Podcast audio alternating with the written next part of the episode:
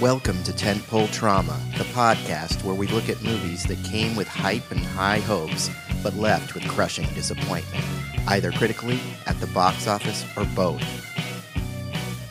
Freed from the weight of expectations, we seek to examine these underperformers under a new light, parsing through the good, the bad, and everything in between with the hopes of gaining a better understanding as to why they failed to find their audience.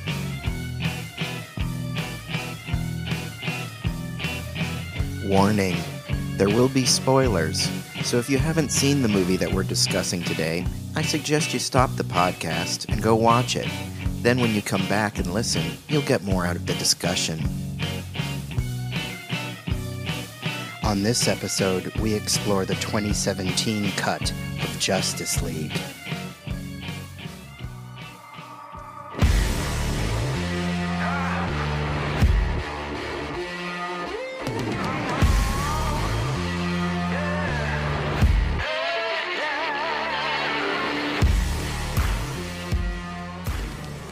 Okay, I am Sebastian, and I am here with Jennifer. Hello. And we have special guests today. We have Woo! Crystal and Ken Oyegan. Crystal, hello.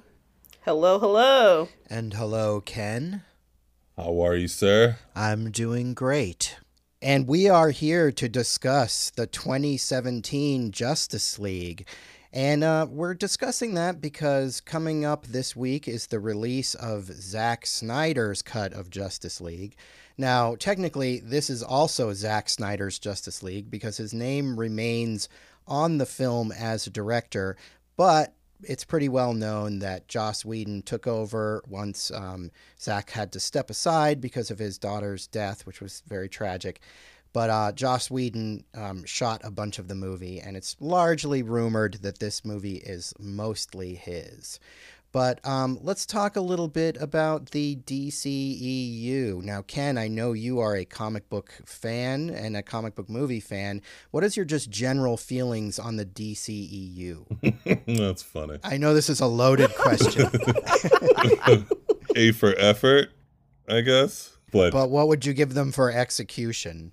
Oh, I, I, I've I've seen all of them, and I I have a soft spot in my heart for the characters because, truth be told, as much as Marvel is kicking butt um, in, in in the movie world, the the actual comic books, I've always been more of a DC fan than Marvel fan overall.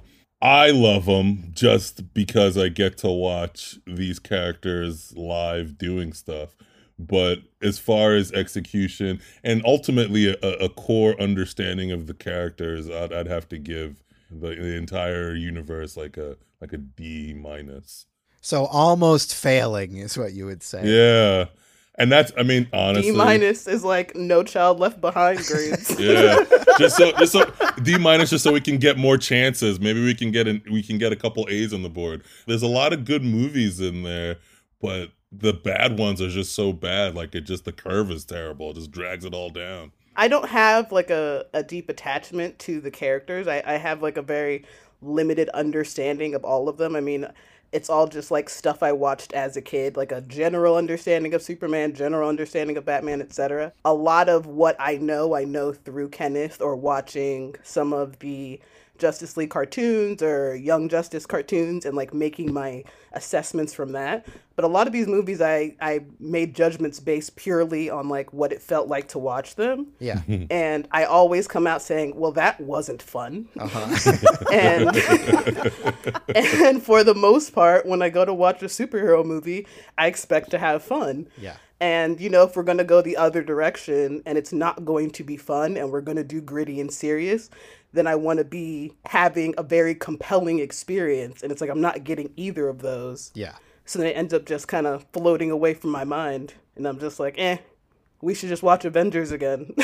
Jennifer, how do you feel about the DCEU? I don't feel very much about the DCEU. Um, I kind of what Crystal's saying, I my experience has been, you know, I, am not a, a, comic book reader, so it was like Super Friends was my initial yeah. introduction. mm-hmm. um, you know, and Superman and Batman movies, and I liked the Batman TV show. And then with the you know more present day films, um, There's some that I actually have enjoyed. Mm-hmm. Um, you know, I, I liked uh, Aquaman. Yeah. I, Aquaman was fun, and I liked A joker. That counts, right? Kind of, yeah. Kind, of. I mean, I know it's not. You know, technically, but, it's yeah. not in the same universe as the movie we're talking about, but it counts. It was, you know, Kind of. obviously it's a DC movie. Sort of, yeah. What I did not like, which everyone here knows, and Crystal and I talked about extensively, was Batman versus Superman. which I really, really, really, really, really. Mm. I seem to really remember you like. saying you didn't really like that one. I think she said really about 12 times when she told me how much she really did not like it. and I was like, I think you need four more reelies. Well, then Crystal found this article that I'll never forget, and I've re- referenced it ever since. Was uh, when the man called it in the article uh, the the DC Murderverse Right. because of Yep. Batman. And, and and sociopathian or something like that. Like, there were some really good zingers in there, and uh, yeah, and it's not even you know I don't even have a problem with uh, really Ben Affleck as Batman, but that one film like, and it's there's not many films like that in my entire like liking of film history where I'm just like I hated it so much Ooh, wow. but that was one. So that I mean that yeah, I have to make mention of that because that's definitely a big ding against DC. Well, I understand, but I didn't hate that movie nearly as much as you.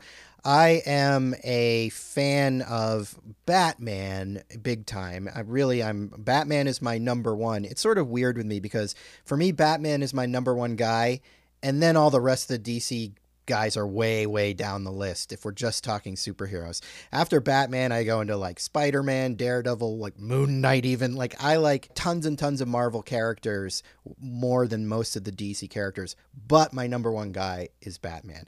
And of course, when I was a little kid, I loved Superman, but um, not not so much now. Although I've enjoyed, I did love the Christopher Reeve movies, and I do, I liked Man of Steel. Okay, now we must discuss Zack Snyder, who was the director of Batman vs Superman plus Man of Steel. I initially kind of liked Zack Snyder's movies. I liked Dawn of the Dead, his take on that and I kind of liked his Watchmen and stuff. But as we go, on in his filmography, I start to like him less and less. I think Zack Snyder's uh, makes things look really cool. I think the unfortunate thing, or I mean, I don't know, depends on what who who you ask. Simple movies that don't need deep character study, that's kind of really straightforward. He can knock that out the park. Like the the Dawn of Dead movie that you were talking about, it's just like you know, let's survive this night, get into this mall, survive, and get to the boat. You know, it's kind of straightforward. Bunch of people, get- you know, in one in a, in a contained space trying to survive. Same thing with 300. It's literally like, oh, these Spartan guys, let's survive the per the the Persian invasion. And you know, obviously they don't survive, but like that movie's cool. Spoiler, um, Ken. Sorry, sorry. like those two movies to me are my favorite Zack Snyder movies. When he gets really ambitious, is when things start to like you you start to see the the deficiency in his approach because it's like things look really cool. Like I actually do enjoy Watchmen. I think Watchmen looks cool, but I've read that comic and it's not the comic book and it probably should not have been made unless you could have made it a TV series. You know, I think it looks cool and it's super fun, you know, and the fight scenes are amazing, but as far as the story itself, it's kind of it's kind of flat. And then that's the same thing with pretty much everything else he's done. I actually like Man of Steel. I I see what he was trying to do, but I also understand the big criticisms that have followed that movie. Um, I don't like Batman v Superman very much. Also looks awesome. I think it looks awesome, and that's the thing. The thing with Zack Snyder is like what you can say is that the movies look cool. They're they're really moody and really you know you know awesome, but like but like the stories always feel and the characters especially always feel really one dimensional, kind of flat. I liked 300. I thought it was a fun movie. I didn't really think anything beyond what it was because I don't think it needed to be anything more than what it was. Yeah. Like, it's just a cool movie to watch. I mean, I saw Sucker Punch. I didn't get the point of why we needed that movie. I get it. It looks is cool, so- but the movie is just so, like, eh. Mm-hmm. Looks cool though. Looks mm-hmm. really cool. It does Yeah. look cool. Yeah. But that's the thing. It's like he does a lot of cool effects, but I don't think they're they're for me. Like even especially with Man of Steel or Batman v Superman and in Justice League, there's like there's times where I'm just like, can we just have some contrasting colors, please? Because I get I get like like visual fatigue of just like so much blue. And I'm just like, I'm mm. not really even sure what I'm looking at anymore because everything is just variations of blue. So it's like I can recognize that it's cool. It's just not cool in like how I would want it to look. I think from like what I've seen and like how he comments about these movies, he's somebody who's very focused on the visual and has little respect for the source material. Um, and I think with directors, they always fall in different camps. There are some that are just purely visual and they think that's only their job is to make things look cool. And I think that's that's where he is. And if no one's going to tell him otherwise and his career is going to continue to flourish, like why should I stop him? Why should any of us stop him? Let him you know, get his checks. How he's gonna get his checks. I don't think there's any stopping that Zack Snyder train. No. So I mean it's obviously working for someone. For someone. Jen, do we even have to ask you what you think of Zack Snyder? Because I think we all know in our hearts. No, you guys pretty much know in your hearts. It's like, you know, I actually I agree with what you guys said as far as like I think he is super visual. I, I believe he got his like his start in music videos, which makes sense. That is true. I totally agree with Crystal as far as like I, I get the battle fatigue. I get battle fatigue when it's choreographed well and looks well. If it goes on for too long, but then mm. it's like, you know, we have this, and again, it's it's shot well, but it's it is. It's just like it's so dark and it goes on for so long, and that's like with Batman v Superman. Like I just eh, it, it went on for like an hour it felt like like it just and i don't even remember i just was like what who had like to i was watching justice league and we'll get into this but i was like oh was this what i, I had like it's like my memory had been erased from batman v superman just like In fairness, though, you did not watch this when it came out, so you'd already seen like three other DCU movies in between, Yes, and so it, it's easy to get confused. Let's quickly touch on Joss Whedon since he's kind of really the director of this movie. I was definitely a fan of Buffy. I liked that show a lot. Um, I've liked a lot of the stuff that he's done since. I wouldn't call myself a Whedonite or anything like his super fans. The news, I don't know if you guys have been following the news that's come out about him, all these accusations that he's basically a big jerk. bully Basically, a- it sounds like uh, um, it started with Ray Fisher, who plays Cyborg in this film, saying that he would like play, you know, he would choose favorites and play them against each other. And then Charisma Carpenter came out and she talks about just sort of psychological abuse that he was putting on her. So it sounds like he's kind of a big giant jerk. But uh, I was a fan of his Buffy series, and I liked Avengers, of course, and I liked uh, even I even like Ultron more than a lot of people. Oh man, you're you're speaking my language. I love Buffy the Vampire Slayer. I love Angel. I like that Uh, show those too. those are like my those are my two. You know, I I even really and this is funny because no not a lot of people would even say this, but I love Dollhouse. Yeah, I think Dollhouse Dollhouse is a dope bad. show, and I'm pissed that it got canceled. I thought that show was awesome. I didn't actually get into Firefly, but I got I I love Serenity, the the, the film, the feature film version of Firefly. I love that movie, and me too, like you, Sebastian. I actually kind of really like Age of Ultron. I think it's I think it's a good, it's a perfectly perfectly good B plus A minus Avengers movie. I'm I'm, I'm into it. You know, with the recent allegations, uh, it, it's kind of sad, kind of sucks. I've always liked his work, but I think his work ex- exists in this very specific sphere. I I've enjoyed stuff that he's done, but I think it's it's never been to his credit. I've just never really thought about him like in, and his involvement to it. It's just things that I've just like, oh yeah, I like Buffy. Oh yeah, I like Angel. Avengers is great. Age of Ultron, I enjoyed it, but I just never really think about Joss Whedon. I think it's one of those things where I don't particularly see his particular style when I watch those things. When I think about him taking over Justice League from Zack Snyder, it's always seemed so strange to me because Zack Snyder is so stylized. Yeah. So it's like to go with somebody who has more of a um almost like a blank palette, but also willing to go full rainbow. It just doesn't mesh.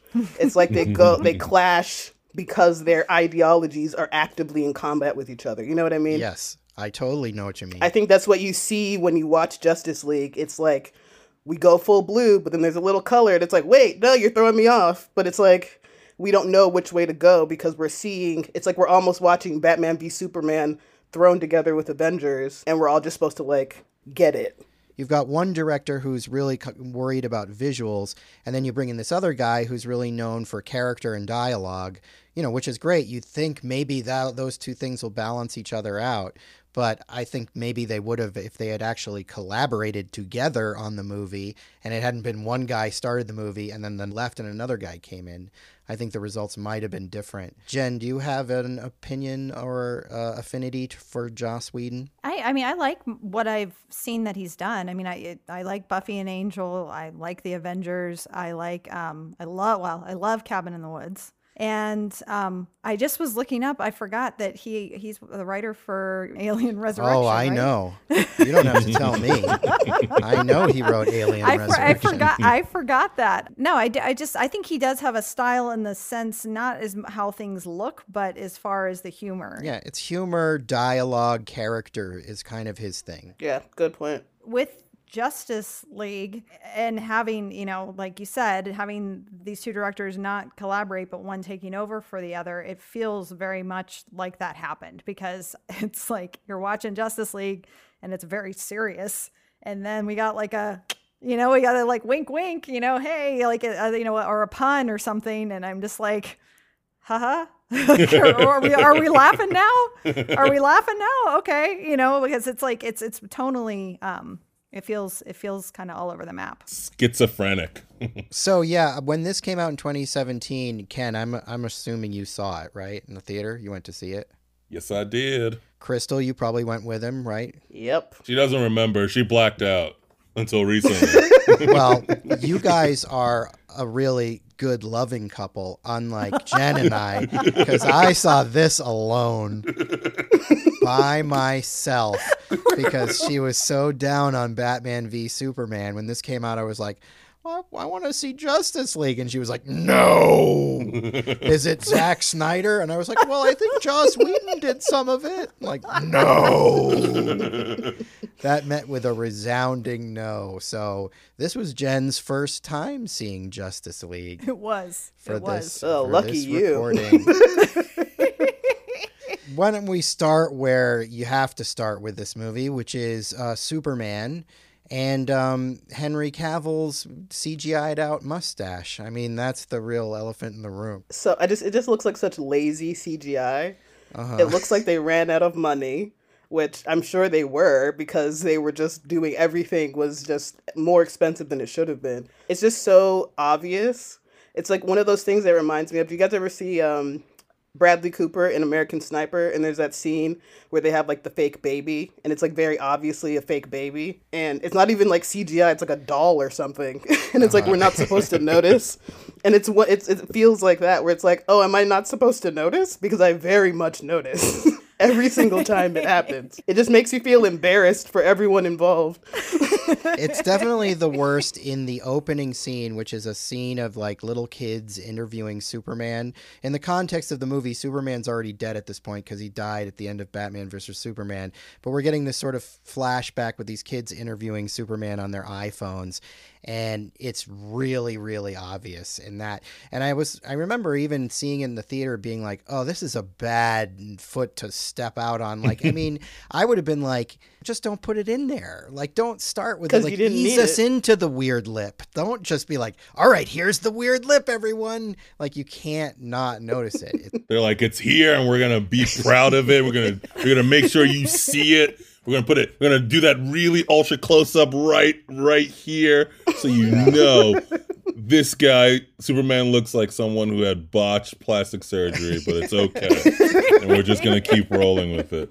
I hate that scene. I think that movie. Oh, it, I was so irritated because part of it for me it's like the lip, but it's also like who's this guy? I don't remember this guy in the other movies. This is like this is this is more Superman like, but when did this happen? Did he Right. like between movies? This is like I'm gonna be pleasant now because in the other movies, in B- Batman v Superman, he's depressed the whole time, Yeah. and he's just like angry. And the same thing with Man of Steel. It's like oh, like okay, I guess we're we're gonna pretend that this is the Christopher Reeves version, the Henry Cavill Christopher Reeves version. We're gonna pretend. he looked like he was smelling a really bad fart all throughout Batman versus Superman. Like, he had a look on his face the whole time. I know because I've watched the movie several times uh, when Jen hasn't been around. First of all, I didn't even remember that he died at the ending end of Batman v Superman. So Sebastian had to tell me like that he's dead. I kind of was having a feeling like, like you said, Ken, like where he seemed happy. He was reminding me of like it was reminding me of like Homelander from The Boys or something. Like, it seemed like, right? Like Yes. it was like very like oh what the kids or whatever. It was just um yeah it was it was weird. It was a weird start. He just might laser the kids. Let's let's just you know let's brace ourselves. Well, because none of us were prepared to see Superman as like an influencer, and that was like his moment. Like he was on like an Instagram live, and it's like, is he gonna go into a commercial? Like, what is this for? I think it's like Ken said, they're they're trying to sort of establish right off the gate, like we're not going to do that grumpy Superman. This is going to be nice Superman, and I mean, there's a lot of that sort of attitude in this movie of like, okay, we're gonna li- we're gonna lay back from the darkness, we're gonna lighten this up, we're gonna try to give you these versions of the characters that you liked to begin with. After this, we get this obviously Zack Snyder credits sequence set to a cover version of Everybody Knows, and where people are just being the worst. It's all in like slow motion, kicking over like Nazis kicking over people's fruit Fruit stands. stands. just being terrible. Right off the gate, you get that whiplash where you're like, okay, I thought we were being nice. Oh, no, no, no, we're not being nice. No, we're going to kick stuff around. Um, but then after that, we get our introduction to Ben Affleck's Batman. We get this scene where Batman is um, chasing a criminal on a roof played by Holt McLean, McClaney or whatever, who we, we enjoyed in Mindhunter. Um, and, you know, Batman's basically just trying to get this you know, parademon out in the open so that he can attack it. But, you know, we're reintroduced to Ben Affleck as Batman. Now, I was one of the few people that was actually kind of excited for Ben Affleck Batman when it was announced back in the day, despite the fact that I thought he was a terrible daredevil. I figured, well, Ben, I think Ben can pull this off. And I do think he did. I think he more or less pulls off Batman. I agree. I think he's a little bit better in Batman v Superman be- just because I feel like he is able to maintain the tone of that film. And I feel like this film doesn't give him the opportunity. I also feel a little bit bad for Ben because I know he was going through some personal troubles and he kind of looks it in this movie. He looks a little puffy. I think he might have been hitting the sauce, but I still think he's a pretty decent Batman. Ken, what do you feel about Ben Affleck's tenure as the Dark Knight? I'll be honest. I when when he first got cast, my reaction was like, "Oh, this is awesome. This is like this is comics accurate Batman." I've I have an issue with um not casting per the dimensions of the character. Like Mhm. Batman in the comics is a big six foot four, two hundred and twenty five pound, muscular, like jacked guy who just so happens to also be like a super ninja. Like that's like Robert. Pattinson's going to be rough on you, isn't it? Oh, I'm very. I'm. I'm not into it. I'm not into it. But like, you know, he, like he was a terrible Daredevil because Daredevil is not a six foot four, two hundred and something pound. You know, he's just like you know five foot ten ninja man. So you know, you know, Charlie Cox is to me. I was like, mm, brilliant casting. But with Ben Affleck, I was very excited. I think he's a better Batman than anyone has been Batman. If I'm basing it on comics accuracy, I just Mhm. wish he was in better movies. I think he's a better Batman and Bruce Wayne, frankly, than Christian Bale was. Definitely better than Michael Keaton because I don't even know what like that guy. I mean, every it's classic, but you know it's fine. But like, if you're if I'm looking at you know the Batman cartoons or the comic books, and it's like Michael Keaton, okay, this doesn't make any sense at all. But but uh but so I I loved it, and and and and like you like you said, uh, Sebastian, Batman v Superman a lot better than um Justice League. He was very puffy. Um, so Batman v Superman, he was like in tip top shape. It was fantastic. I like. I mean, I, I like a lot of his scenes in that movie. It's just the story's dumb. when the casting first came out, I thought it was an odd choice, but I think that's mostly because I often expect the worst of Ben Affleck, and he consistently proves me right. Um, I do like Ben Affleck. I think he's talented. I think he's cool. Even though I didn't like Batman v Superman, I understood why that choice was made. I would have preferred him to not be a murdering psychopath, but you know, that's not his fault. It's not on Ben Affleck. He didn't make those choices.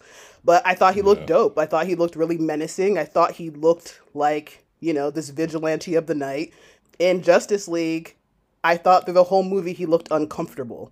And it's like that puffiness that we're talking about. It's like everything looked too small. Everything looked like kind of a struggle. And it's Yeah. like, is this supposed to be like a lead up to like Batman retiring? Because he looks like he's really having a hard time with everything. And that doesn't mesh with like how I see Batman because Batman is not like Batman is such a cool, stoic leader detective that he you won't see him sweat. You know, like Yeah. that we're not going to see that of Batman. He will go and be in pain by himself and figure that out himself, you know? So so much of the discomfort was very odd to me.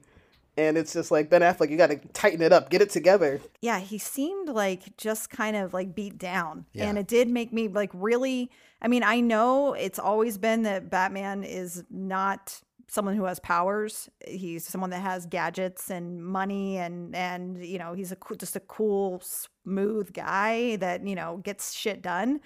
But in this I really felt like even though I know he doesn't have powers, like I still kind of I still placed him up with the the superheroes, Sure. like in the Yeah. same same league because he makes up for it in other ways. Yeah, he's always presented as being so ahead of the game, both in terms of his intellect and his preparation skills, and his you know his money allows him to have all these advantages. I always say like whenever anybody's like who wins in a fight, Batman or so and so, I'm like Batman. He wins every time because he figures it out beforehand because he's all He's- about yeah, prep. he's like Yeah. one step ahead, and yeah, and in in this, I felt like yeah, he was, He was a couple steps definitely behind. yeah. couple steps behind. He was go- he was going through it. Like I felt like he was go he was going through it for sure. Like he, Ben was having a tough time. Yeah, not the best of of Ben Affleck Batman. I will say this about the Ben Affleck stuff. I do really kind of enjoy Jeremy Irons as Alfred in this movie. Yeah. I think he's like a fun presence, not a comics accurate uh, uh, Alfred, but he I think he kind of adds a nice little touch to it. I was just telling Ken earlier when we were rewatching it that as much as I love Jeremy Irons, I really don't like him as Alfred. and I don't know what the thing is that I don't like. I think what it is is because because of the added jokes, um, there's too much joking back and forth. Like if we got the super serious Batman and then Alfred was doing all the little wisecracks, I think I might understand the dynamic where it's like, you know, he's just kind of like trying to lighten it because Batman's so serious. But Yeah. it became like this goofy odd couple pairing. And I was just like, I like Jeremy Irons more than this. He deserves better. let, let me ask you this because there's so obviously humor injected into this movie. Do you feel that like the the addition of the humor, we'll talk more as it applies to some of the other characters because there's obviously one character where it really applies. But do you feel that uh do you feel that it doesn't work so well with Ben Affleck's Batman? that is the worst thing they've anyone's ever done to Batman. I think it's criminal. Worse than Batman and Robin? you know what? Yeah, because at least Batman and Robin's like, you know, Joel Schumacher's like nipples. We this is what we're doing, and I'm like, all right, I guess that's what we're doing. So I just I just accept it. You know, I hate that movie, but I'll be honest, Justice League is worse because the thing is, is like you know, in Batman v Superman, no matter what everyone thinks about that movie, what we see is, you know, Batman working out, Batman being a scientist, Batman prepping. You know, when he when he's ready to fight Superman, it's like, oh, Batman's got this whole thing wired up. Eh, the choreography and you know whatever, it's, it's not the greatest thing in the world. You know, it's fine. But at least in that movie, you're like, all right, Bat- Batman's on. You know, he knows what he's doing. He's got a plan. He's gonna do it in this movie, like Batman is such he's like he's almost like a clown man. And with you, he's my favorite character. My he's my favorite character because the whole point of him is this is someone who took his resources and just worked, like sharpened his body and his mind to just be that good. But in this movie, you know, it's like, oh, I think I'm bleeding, and it's like getting, like, like he's getting pushed by Diana, and it's like the cartoon Batman wouldn't take this. It's just, it's so frustrating. It's the, it's the, it's the, it's, it's, you know, Josh Whedon should go, should be put in prison for it. Jen, do you feel that Joss Whedon should be put in prison for what he did to Batman? I hadn't I hadn't thought about what Joss Whedon had done to Batman until Ken just laid it down. I think Batman does have like a tiny bit of humor to him usually like throughout the different at least you know and the, and there's a little bit there but it is it's too much in, Yeah. in Justice League. It's it's weird. I mean, I don't mind a little bit of of, you know, Batman got got a tiny tiny little joke but not like Batman got jokes throughout the whole thing. Like this was this this was this was weird. All right, well, let's move on to uh, Wonder Woman. How do we feel about Gal Gadot? I believe it is Gadot. I've heard people call her Godot, but I, I think the Israeli proper Israeli pronunciation is Gadot. Oh, I love her. She could do no wrong. That's that's my take. no Even in a bad movie, she's great.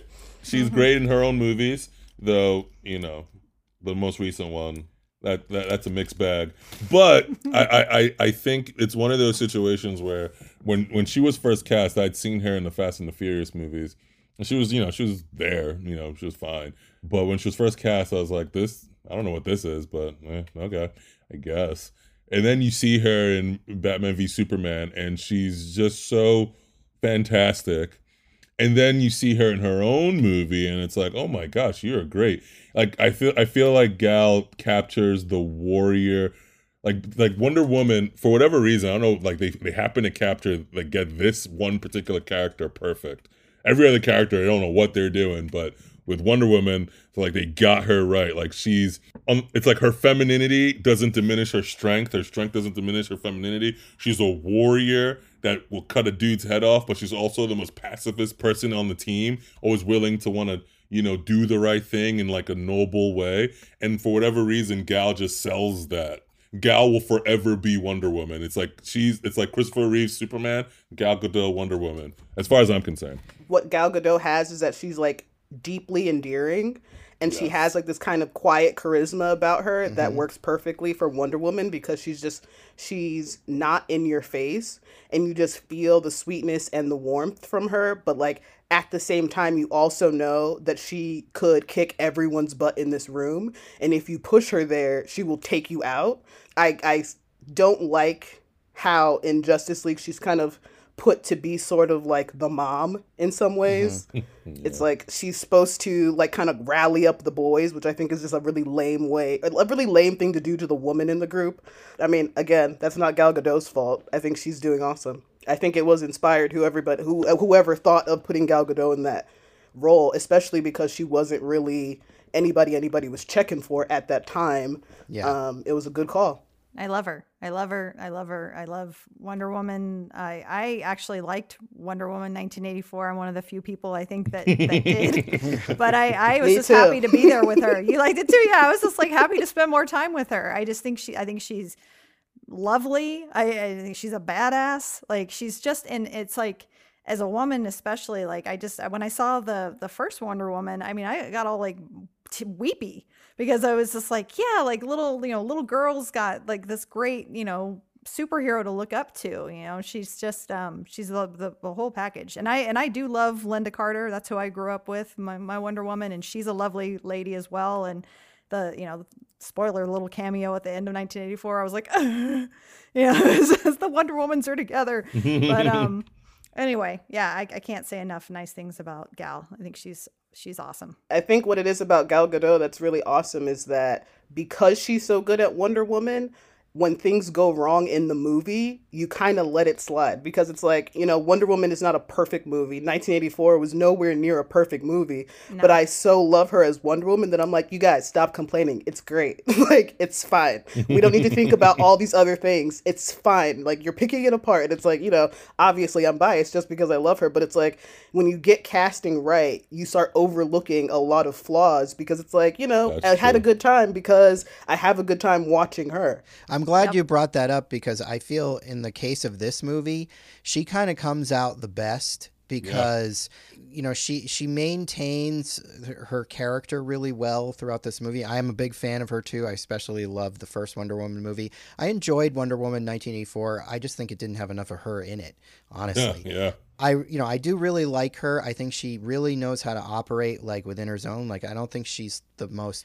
She, she's not Meryl Streep or anything, but like she's she's perfect for a, a strong superheroine character, and I feel that she kind of comes through this the most unscathed. Like I don't I don't think this movie reflects terribly on anyone in it really, but I think that she because of her sort of grace and poise comes through it. I am sad though about the creative decision, and it all starts in in Batman versus Superman, where the, it's like Wonder Woman didn't do anything for like a hundred years or something. yeah. Like it's such a weird place to put her, you know. So yeah. in this film, the whole conflict is kind of between her and Batman because he's like, "You've been in hiding for a hundred years, and like, why didn't you come out? You could have been you could have been Superman, but you were you know too busy being sad over Steve Trevor or whatever."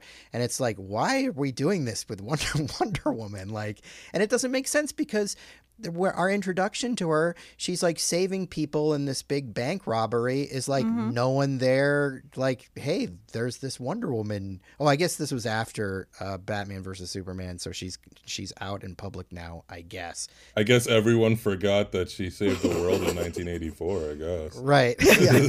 like, and was, she was in the White House. It was very public. I don't know how that just goes under wraps, but you know that, that's just the thing with DC, man. I, I, I, I, I hate to gripe. It's just like the lack of patience and just like the setup. It's like I really wish DC had their own um Kevin Feige. Kevin Feige. I really wish they did. Then we're sort of introduced to the character of Cyborg, played by oh, Ray Fisher.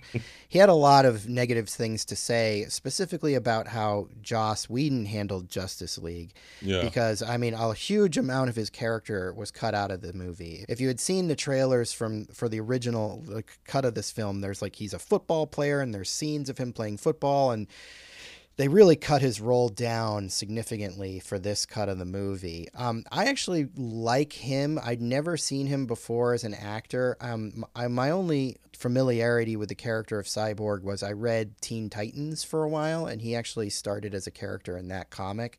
So I always thought it was just kind of weird that he was in the Justice League in this movie because I always associated him with that team. But I think the actor actually does a good job, but I'm not really enough of a cyborg fan to say whether this is a good uh, representation of the character or not. I never read any cyborg comics, but I've watched a lot of um, Teen Titans cartoons. I thought Ray Fisher, Fisher did the best he could with what he had. I didn't. I don't have any issues with his character. There's an obvious the movie the way it's cut. It's obvious that there's more here yeah. Like when he's introduced in that random apartment with that hoodie on, it's like, uh, you know, this this is it feels so rushed, and I think it's like everyone. I mean, even the even the layman when it comes to movies could tell that oh, there's scenes missing. So, and, and I think that's an unfortunate thing, but you know, it's awesome that this upcoming Thursday we'll get to see the full scope of what this was supposed to be about. And maybe the character is even more memorable after the Snyder Cuts release. But in this movie, you know, he's the he's the tech guy. He's like, you know, I'm part of the the Unity. I don't know the mother mother boxes. So he doesn't really get to do much. I'm fine with Ray Fisher Cyborg. I did. I wasn't familiar with him at all before Batman v Superman or Justice League. I mean, I think he did fine. Since I I saw the movie when it first came out back in 2017, and upon watching it now again, this is only the, only the second time I've actually watched it. I didn't watch it at all this, you know, these four years because why? Um, it was I I realized that when I watched the movie the first time, there were a lot of things that just didn't make sense to me. But at like after watching it, I didn't care enough to ask Ken to explain it to me because of the uh-huh. experience I had. So it was just like it didn't matter. But now since then, we've watched we like we watched Young Justice and we've seen some other movies. Um, so like now upon rewatching it, it's like, oh, now I understand who Cyborg is, how this happened to him, what the mother box is, who Steppenwolf is. Like I understand what's actually happening and how his character interconnects.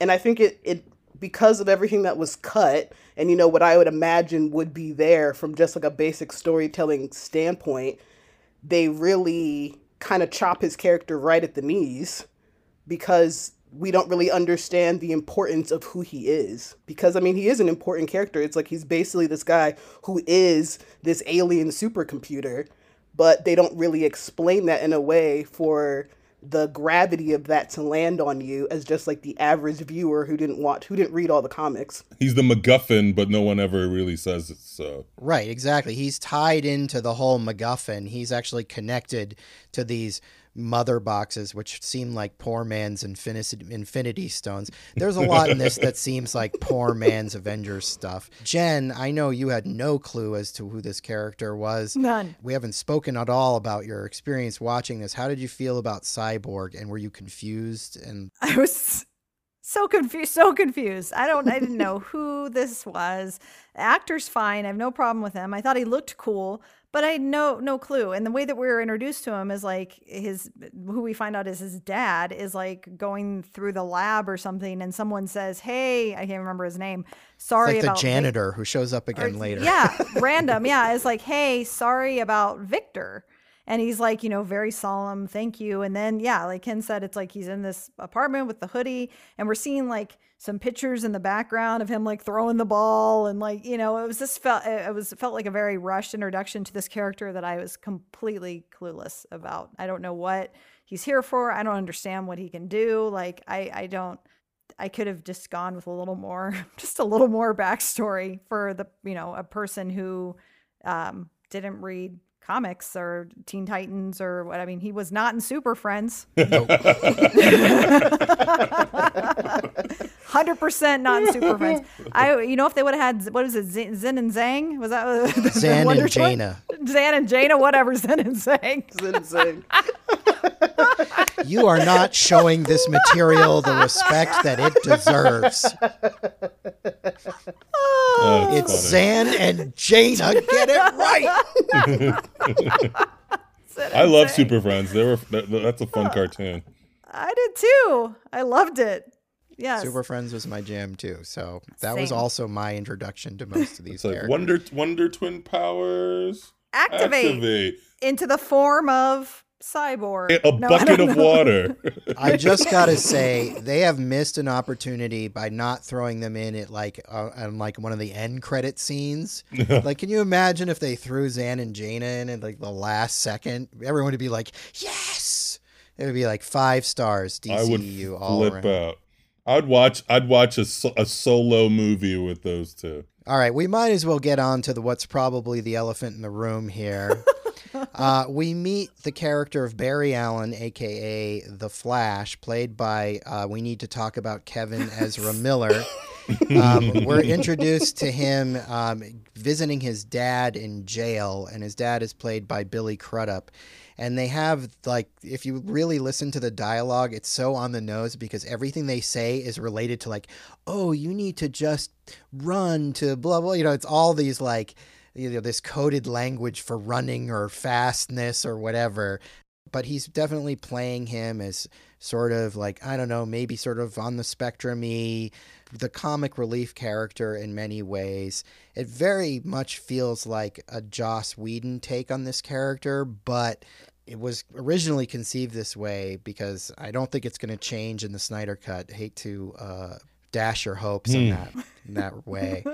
But I mean, when I will say this, when I first saw the movie, it didn't he didn't really grate on me. I kind of thought he was funny and fine, but the more I watch it, the more I do kind of find him a little irritating. I mean, it's just it's, again, it's like a fundamental misunderstanding on who these characters are. Like I've I've read Flash comics, I've seen all the cartoons.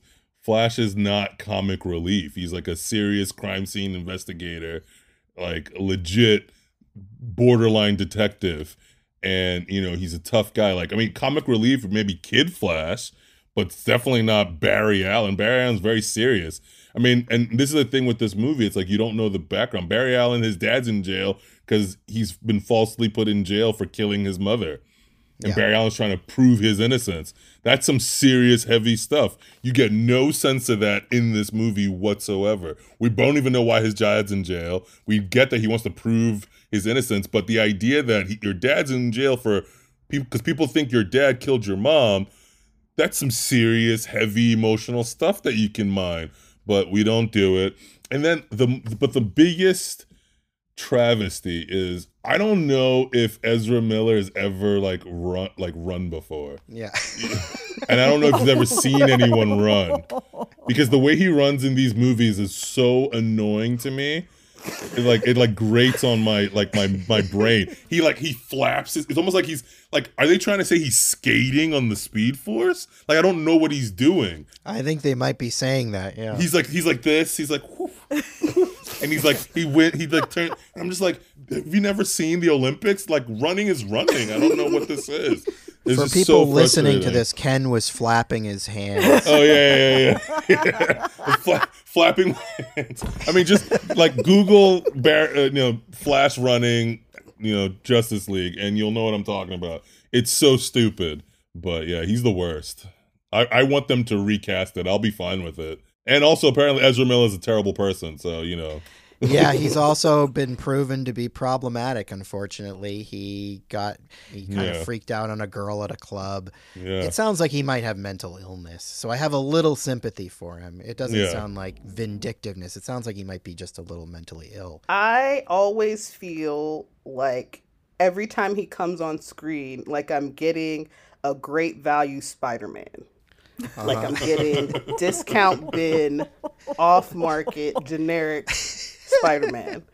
And because of that, because they're trying to mark the price down, I'm not getting uh-huh. any of the charisma or the likability or the courage that Spider-Man has, specifically the Tom Holland Spider-Man, because we all love him because he's just little and cute and he's this teenager who just wants to do good so bad. And that's what you love about him. Is like even when he does he can't he doesn't have the means he like figures out how to just help however he can. Even when he's afraid he still wants to just help you know i don't I, I don't know how i feel about ezra miller to be honest because it's just like i don't know what's him and what's just the writing and what's the directing. To me it's just one big lump of mess. It's just like there's just there's nothing to really like about him and it makes me feel bad because it's just they're just he's like he's just trying so hard to get you to like care about him. Um, and the thing that i think really bothers me about flash in this movie is that he's kind of a coward and it's like, I get it, he's young, but you're also really preparing yourself to do this. It's not like you're just some kid who figured out your powers and now someone's trying to make you a superhero. It's like you have a suit and all this stuff. Like you've obviously been doing things. Right. We don't know what because they won't show it to us. But you've obviously you obviously want to be a superhero. So now here's your chance. Be scared, but still go, you know? And it's like obviously he still does do stuff. We we get to see some interesting effects. I agree with Ken that his running is just so bizarre. It's just such an odd choice. And I think it, it may be skating. It, it kind of looks like a combination of just it's like he's like scooping the air with his limbs. I think I actually I heard somewhere he was tr- he was trying to look like a speed skater. That makes the most the most sense to me because obviously that's not running. But Flash is a runner, not a speed skater, so I don't know where they got that from. It's just such an odd. It's an odd choice from every angle. It's an odd choice to kind of make him so socially awkward. It's an odd choice to make him the comic relief because it's like, would this character who's also maybe on the spectrum be the comic relief? Like, why would that be who he is? Like, if we're gonna go the social anxiety route, then like lean into that. Why would he mm-hmm. also be the clown? So it's like they couldn't make a decision about who he was supposed to be. Like if he's supposed to be like the plucky kid, then let him be that. I'll give him one little bit of credit in that the scene I think the scene where Batman comes to his law you know, his crummy loft space or whatever and recruits him, I think he does good in that scene. And as far as like playing the comic relief part that he's given. I feel like in that scene it works pretty good. I like when Batman throws the batarang at him and it slows mm-hmm. down and he grabs it and you know, I like their exchange. I think it's it's that's where it works the best, not so much in the rest of the movie necessarily. I do like the scene that you were just talking about. I thought that and I do think some of the effects are cool with him as well. I don't really have any attachment to the Flash. I do, however, um, think about Ezra Miller because when he came on screen, I was like, I know this guy from somewhere.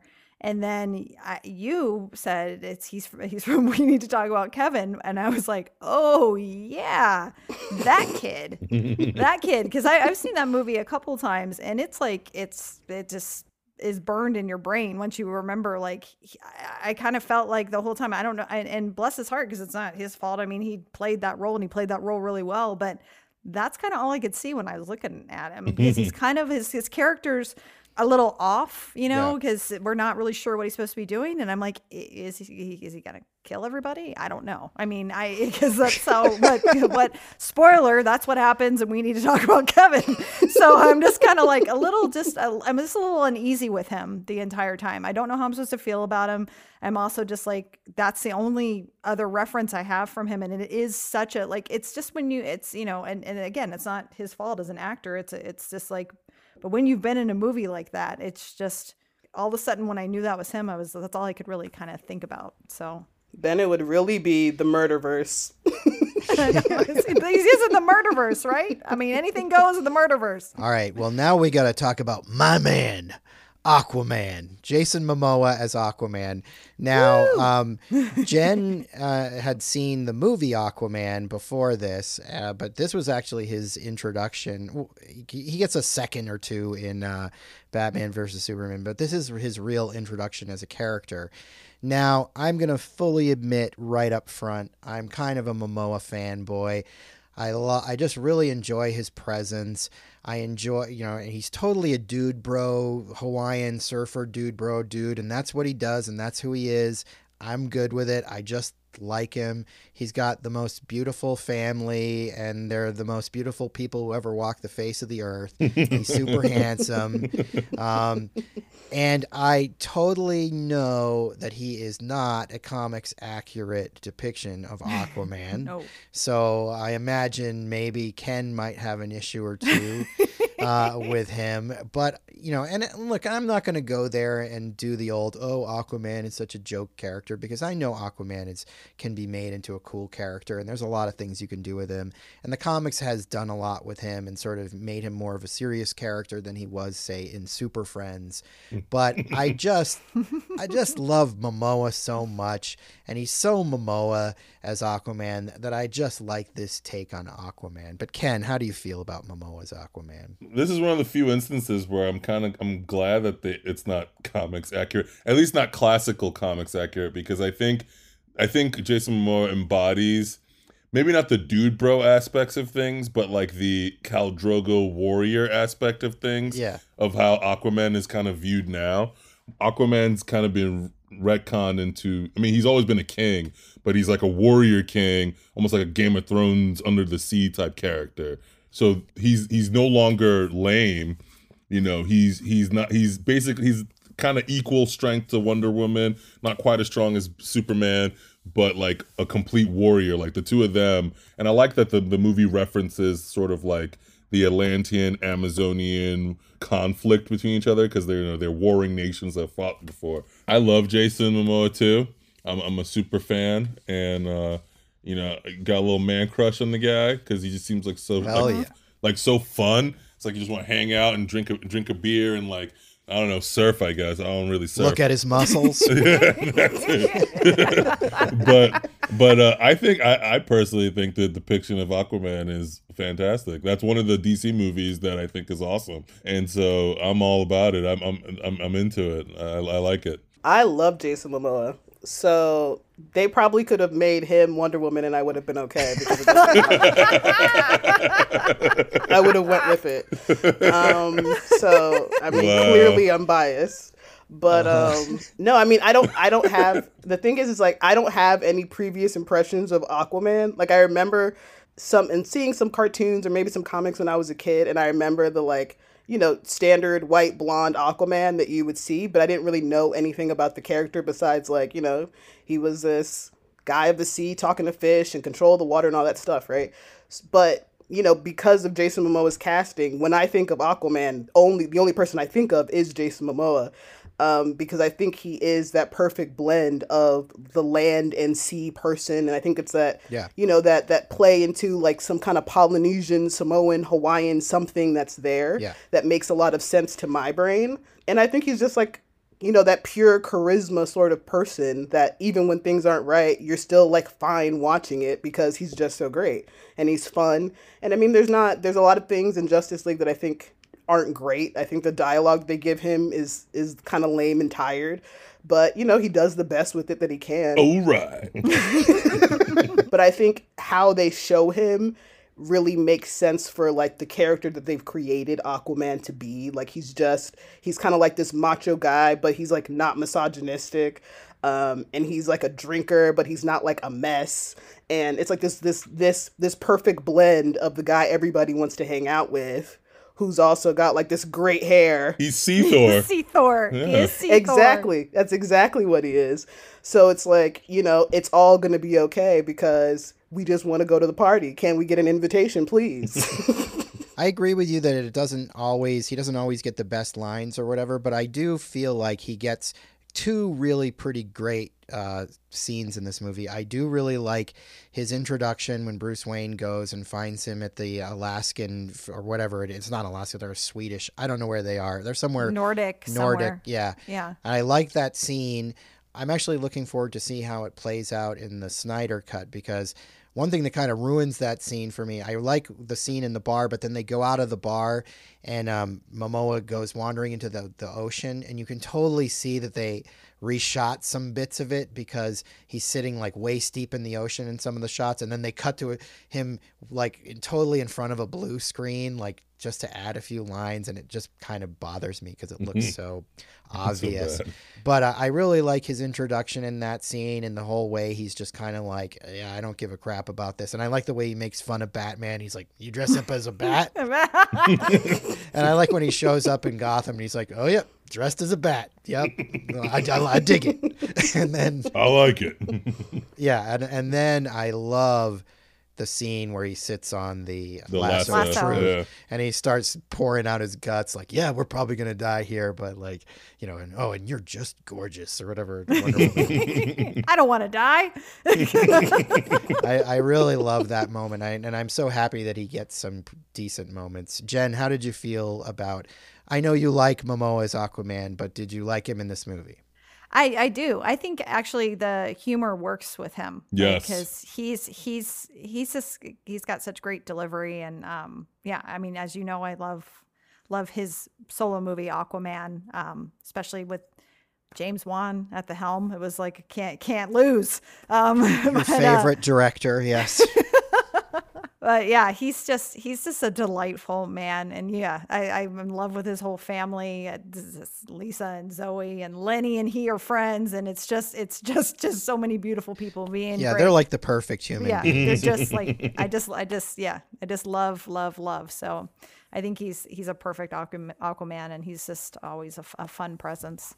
He does unfortunately get the most baffling scene in the movie where he goes to uh, fight Steppenwolf in on the underwater world and on uh, like Atlantis, and then he has this weird conversation with Amber Heard as Mara, and like I, still to this day, I'm not really sure what's going on there. No. She's like, "You got to go save her." I mean, it's basically she tells him that he's got to go help and fight the fight or whatever. Yeah. But it's such a weird scene. But, you know, and that note, why don't we get on to what I think is the nail in the coffin for this movie? And that is the supervillain that's taken a magic carpet ride uh, and is born to be wild. And that is Steppenwolf. At least as conceived in this version of the movie, is, I think, terrible. Um, he's totally, uh, you know, as Crystal might put it, uh, off-brand Thanos, right? Like Great value. great value Thanos. He like the the CGI is just so video game. Like it would be good for a video game, but like we're in a movie here, and especially after Thanos, it's just really terrible looking. And you know I- he's voiced by um, Ciarán Hinds, the British actor, who's an actor I like, but you know I don't know this character just sucks. I'm not a huge fan of like the mother boxes and the whole MacGuffin element of this movie. It just again feels like off-brand uh, Infinity Stones. The whole thing, you know, I know in the comic books there's probably more to it, but just this whole this I feel like this is a really bad bad choice both as a villain and I mean, if you know the rock band Steppenwolf, you can't help but giggle every time his name is said. I mean, it's it's it's awful. The thing that's really funny about like like per the comics, like mother mother boxes are a thing in the comic books, but they don't do what this movie makes them do. They're really just mother boxes open what they call boom tubes and like they heal you and that's about it. I mean there's another macguffin. We get the boom tubes. yeah you, we do. There's another macguffin that they could have used which is, is the anti-life equation but the thing that's really funny is that they use steppenwolf as like this weird great value thanos but they already have a great value thanos and it's called darkseid so it's like i don't know i don't know what they were doing there I think they were hoping to make a bunch of Justice League's movies, and they were hoping to build up to Darkseid. Exactly, That's what, yeah. that was the hope. but it's you know we don't know like with Thanos you know you, he has a really rich motivation this guy is just like unity I mean he says it so Right. many times I guess that's that's like his his his reason it's just so bad and you're right the the CG is so and it's unfortunate because it's like you see a movie like like uh, Avengers Infinity War or Endgame and it's like it feels so seamless with what's going on like Thanos kind of feels like fully realized.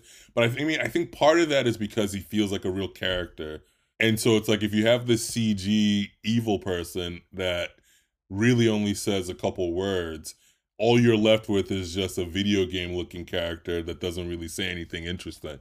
So it just it, it, it further disconnects you from the villain. Thanos, you know, CGI, CGI. We all know he's CG, and it's like it's not like he looks. It's weird. It's like it's not like he looks real, but because he feels so real, and the acting and the story is so engaging, it helps make everything sort of come alive. With this, the story's not engaging, his motivation's not engaging. He just doesn't do anything interesting. So we'll we'll see we'll see what happens with the Snyder cut if that that's better. I know, like based on stuff I've seen on the internet, he looks different. I don't know if he looks better. That's a step in the right direction for me. I don't know. There's just Yeah. something about the way he looks Is in it a this. step in wolf in the right direction? Good one. It's a Steppenwolf in the right direction. Yay. so dumb. So dumb. the two things that stand out for me every time I see a scene with Steppenwolf is that one, I think of Thanos' goons in Infinity War. You know the guys. It's like there's the, there's the first guy who's like got like the magic or whatever, and then there's like Yeah. the lady, and then like the like you know what I'm talking about. And it was like, how come they looked Yeah, the so guy that looks good? like Green Goblin. Yeah, it's like you know, not, I don't even think of Thanos. I think of Thanos as goons. It's like they looked so good in the midst of what they were doing. Like, why does this movie that only came out like a year before look so bad? Like, it just looks so bad. And then the other thing is every scene that happens after that introduction of Steppenwolf, where we see the past fight, where like he's fighting all the tribes of men and the Amazonians and the Atlanteans I want to watch that movie. every scene after that, I'm like, I don't want to see this. I want to see what happened then because I don't Yeah. really uh-huh. understand why he's here. Because that uh-huh. looked like it looks so much more interesting, um, and it looks like I might actually get an an explanation about like who he is and an understanding of why he's so pissed off because he's obviously very upset. I don't know why. Hmm. I don't know why he's got uh-huh. such beef with us, and I just want to be like, uh-huh. "What's your problem, guy? Like, what's your deal?" And we never really get an explanation. He just spends the whole movie really angry, looking for these boxes, and everyone's doing a really bad job of protecting them, like the worst job. Mm, he leaves one on like the roof of a car. I mean, come Yes. on, guys. That part's just so baffling. It's like, you know, that's a scene where like Batman is kind of left behind and we're waiting for like, where's Batman? Where's Batman? It's like, oh yeah, he's got to like walk places because he's a man.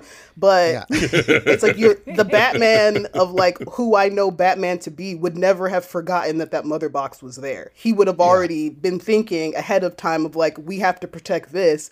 As much as we're trying to wake up Superman, we have to protect this thing because it's the it's the last piece. It's like Batman would have already figured it out, had a safety recourse plan to make sure that Steppenwolf would have never got that mother box. I, I just I don't know what's going on. That's that's that was it. Like, I, I don't I don't I don't understand.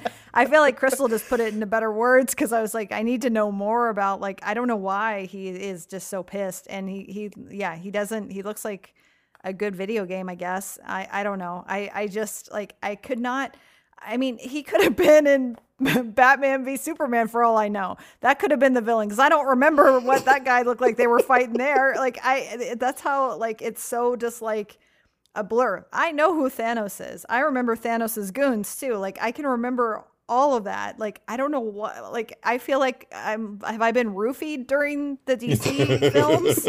I don't know what's going on?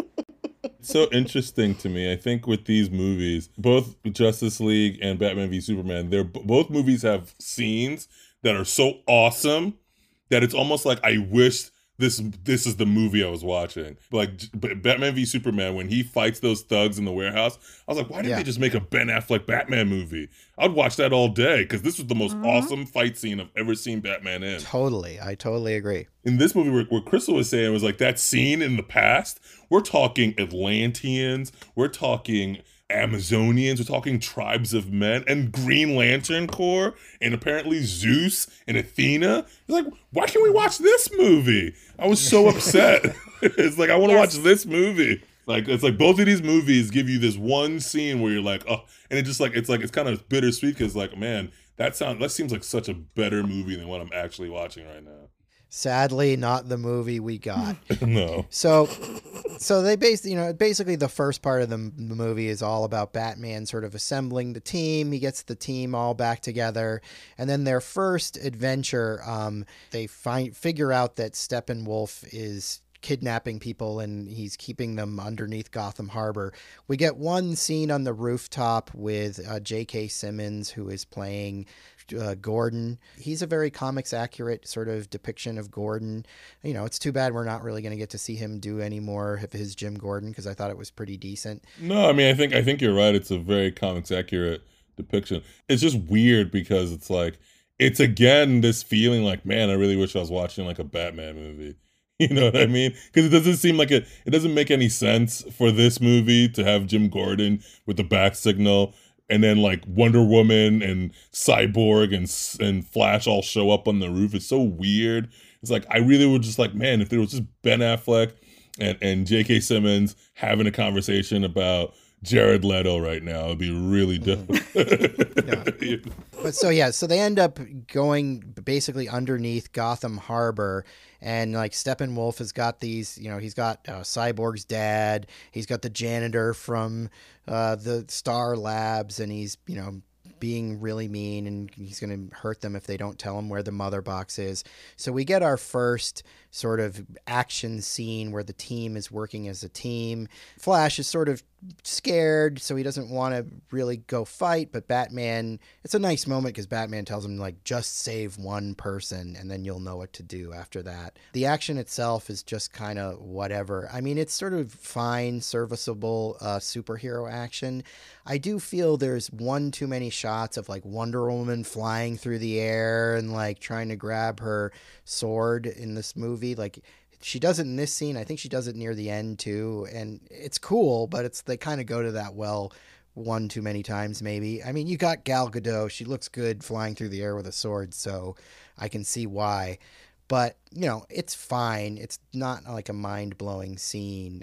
I think that moment with Batman and Flash is a nice moment for Batman um, it makes sense that like that would be the the very clear, simple direction that he would give as like the leader of this, you know, kind of quickly rallied together team.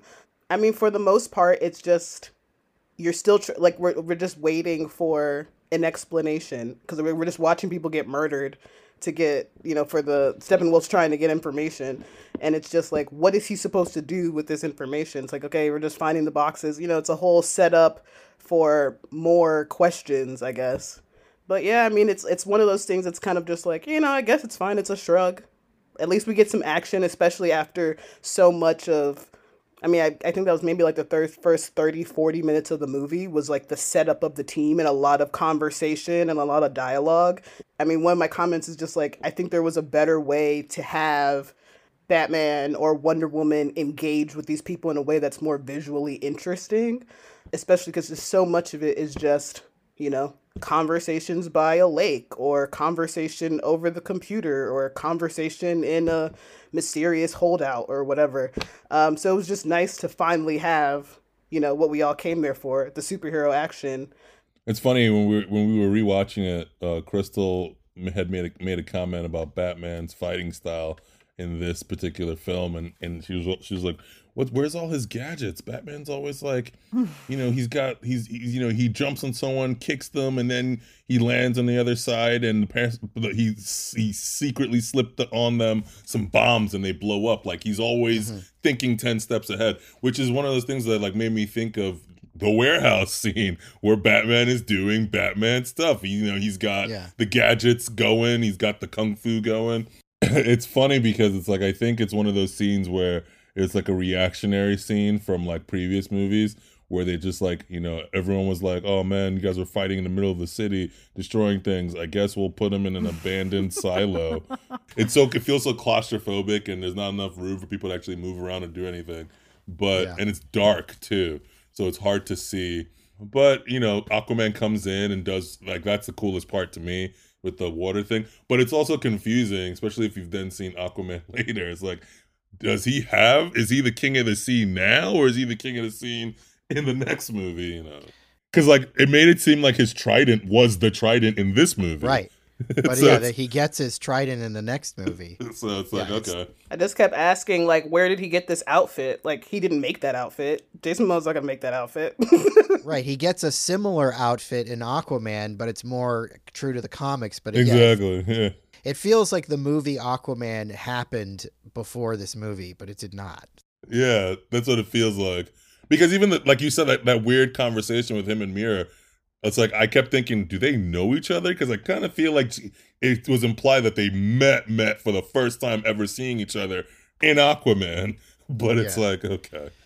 I, hear what Kim was saying about it being a little dark and a little cramped, but I also agree with what Crystal said. I think that was a nice moment um, between Batman and the Flash. Like I think that's good sage like superhero advice to anyone who's getting their start as a superhero is like just try to save one person. You know, it's like you don't have to save the whole world think that's just a good message anyway. Mm-hmm. Um, so yeah, that, that scene was fine. Um, I as far as the continuity goes, you guys are talking about. I saw Aquaman before this, so I I don't know. I'm like you just figured this was taking place after Aquaman. it was in my world, so yeah, I did that. I, yeah, it's that that that didn't really affect me, but I can see now because I remember what I do remember what happened in Aquaman um, that this could be out of context. Um, I also just felt like uh, what you guys also kind of touched on that the whole like um, assembly of getting everybody together took a really long time before we get to them actually you know, doing their Justice League team, uh, you know, we're we're gonna fight the bad guys. Like I feel like it took a long time to get there. Probably not as long of time as it's gonna take in the four hour cut of Justice League. we'll probably get a full hour of that.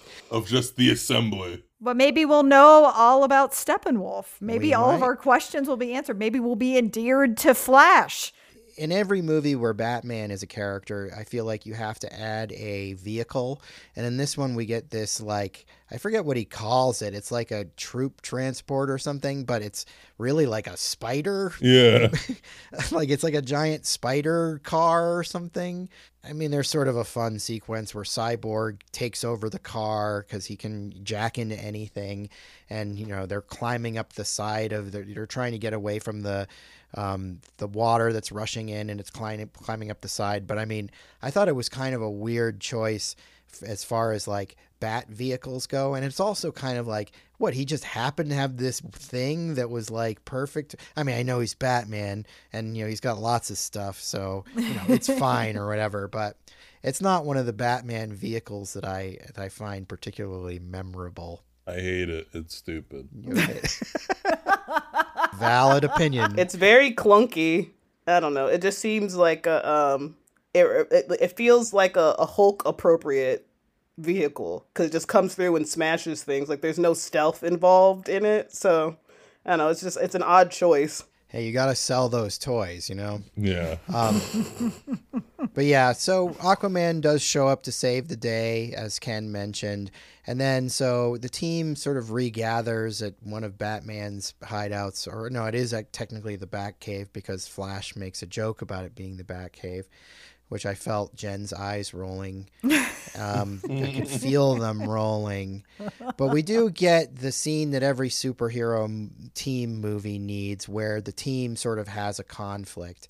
And I do enjoy the sort of back and forth although i you know i i have a fundamental problem with why wonder woman has been not saving people for the past 50, 70 years or whatever if that's what we're doing i like the moment between her and bruce wayne where you know he basically brings up steve trevor. Is that what steve trevor would say? And she throws him against the against the whatever. And then you know all the other guys are kind of like whoa you know like you know, if she kills you, we're to back her up or whatever. It felt like a definitely a Joss Whedon moment. I have no idea if he wrote this scene or not, but it definitely felt like a Joss Whedon scene. It felt like it was a, a, a necessary scene. I get why it was there. I wasn't all the way there for the jokes. Um, and I felt like how they had Batman behave was odd to me. He seemed like very stressed and desperate, which it just it just I don't know, it just didn't appeal to me. I think the low blow of the Steve Trevor comment, I could see Batman doing that to try to like yeah. push something out of her, mm-hmm. but in a way that was much more collected and reserved than how it happened in the movie. Yeah, totally. I totally know what you're talking about. I don't know. It, it's the whole the whole movie. The way Bruce is acting towards Superman is just odd to me. It's almost like we missed the movie in which like they became like really good friends in between like his Bruce and Diana. You mean? No, no, Bruce, Bruce, Bruce and Diana about Superman. Because right, right. this is the scene where they're like, you know, he's talking about bringing him back or whatever, and Diana's like, yeah. no, don't do it. And the way he's talking about it just feels so odd because it's like I literally just watched the previous movie where you you basically like wanted to stab him with a long spear, but you know whatever. let's, let's forget about it.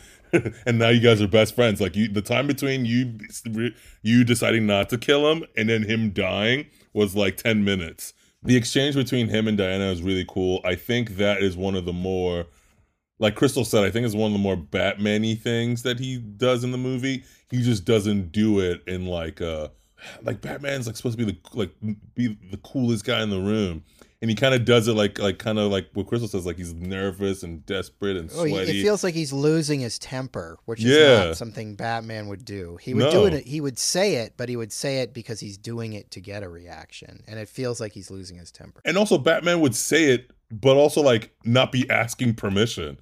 Like he would just kind of right. do it. He'd be like, "This is what I'm gonna do. This is what I'm doing." You know what I mean? Yeah. But I don't know. It's just like it, it it's a it's a I like it because it's like a nice scene where everyone's kind of calm, and I actually do think the joke that Flash makes about um about backing her up if she kills him is is funny. Is one of the few times I think Ezra Miller's del- delivery is funny. So I, I like that the scene for that. Jen, I, there's one joke in here that I expected to work for you, but I don't know if it did, and that is the Flash. You know, is worried that bringing Superman back is going to be like Pet Sematary. I did I did chuckle at that. Okay. I didn't hear a chuckle, so I was a little worried. But I was like, Jen doesn't like the Pet Sematary joke? Who did I marry? Did he know? I feel like he said did he say it again later too? Yeah, he said he does it twice. Yeah, because late because later on when he does, he does come back and it's not going well, he goes He's like Pet Sematary. He goes Pet Sematary. Yeah. No, I did. I, I chuckled. Thank goodness. Yeah, no, there was there's a couple times where I I kind of you know chuckled, but again, it's like it's just weird because it's not um it's not the Avengers where you know you you know it's chuckle time throughout. It's like it's a weird. Yeah. It's like it's not that the the the the little jokes or puns aren't funny, but it's just it's just the tone is so unbalanced, all over the place. Yeah. Yeah, where I'm like I kind of like a lot of times just like huh like I like you know a butthead a butt a butthead like laugh. like I, I think this movie is one of the most obviously Frankenstein movies ever. Like it's pretty rare that I can totally feel like I can see the seams and I can feel like okay, this they didn't do the first time, but this they did. I'm probably wrong. I mean, I think it's going to be interesting when we actually see the Snyder cut and he actually directed this jokey scene. Who knew? You know, it'll be it'll be odd. But you know, if somebody who's familiar with both these guys' work, I feel like, up, oh, this is Joss Whedon, up, oh, this is Zack Snyder, and you know, they're two great tastes that don't taste great together, um, and it just feels Frankensteiny. But you know, speaking of Frankenstein, uh, the next thing they do is they bring Superman back to life, um, and again, to your point about the unbalancedness of it, we get a grave robbing scene with Flash and Cyborg. And look, I know they need to dig him up. Like we've established that he's buried, but it's just such a weird scene. You're like, is this supposed to be funny? Is this supposed to be creepy? Like, what am I supposed to be feeling right now? Um, I definitely had some feelings about it. It felt very unnecessary. And one of the th- one of the jokes that Ezra Miller makes is about like how he could do it faster, but it feels disrespectful to Right, like yeah. do it faster because they're like digging up his grave. And one of the Yeah. things that consistently bothered me throughout the movie was like a lack of urgency for this end of the world scenario. You know what I mean? It's Yeah. like is this not a big deal? Is this not like a issue that's like on a global scale that is imminent and you guys don't you're not prepared for it and everyone seems to really be taking their time with everything.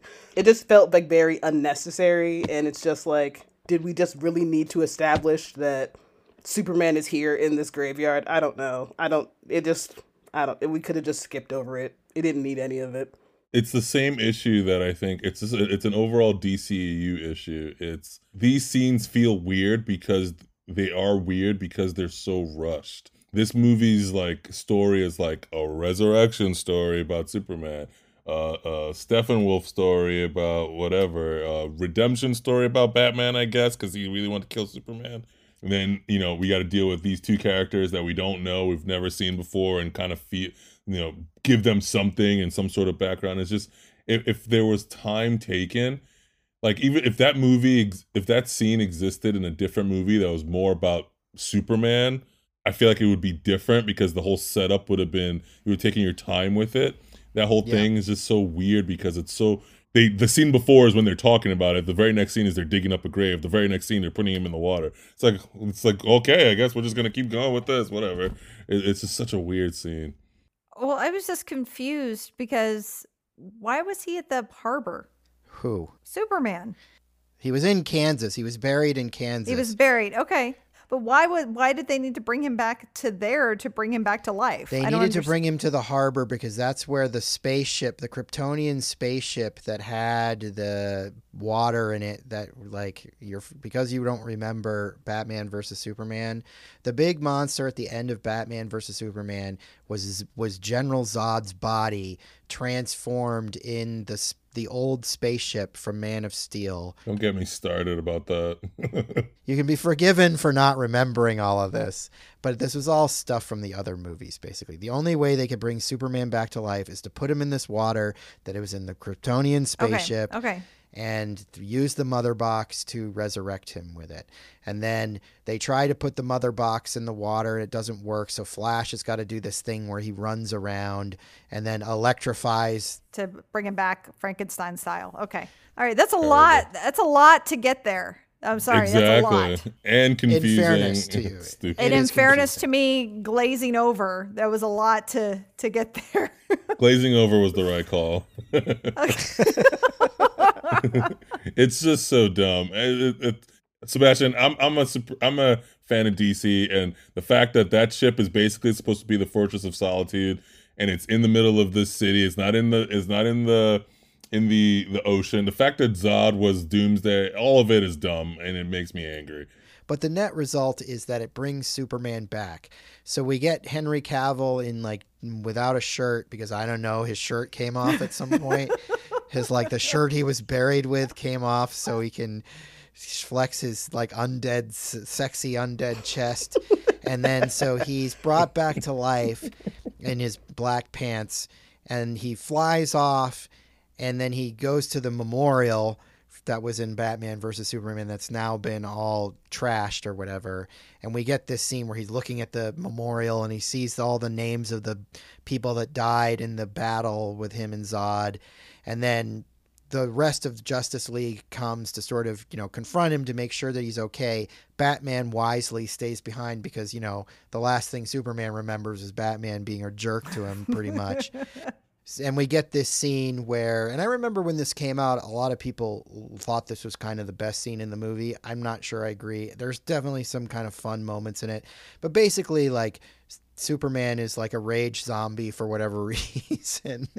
because I don't know, that's just what you do when you come back from the dead in the DCU.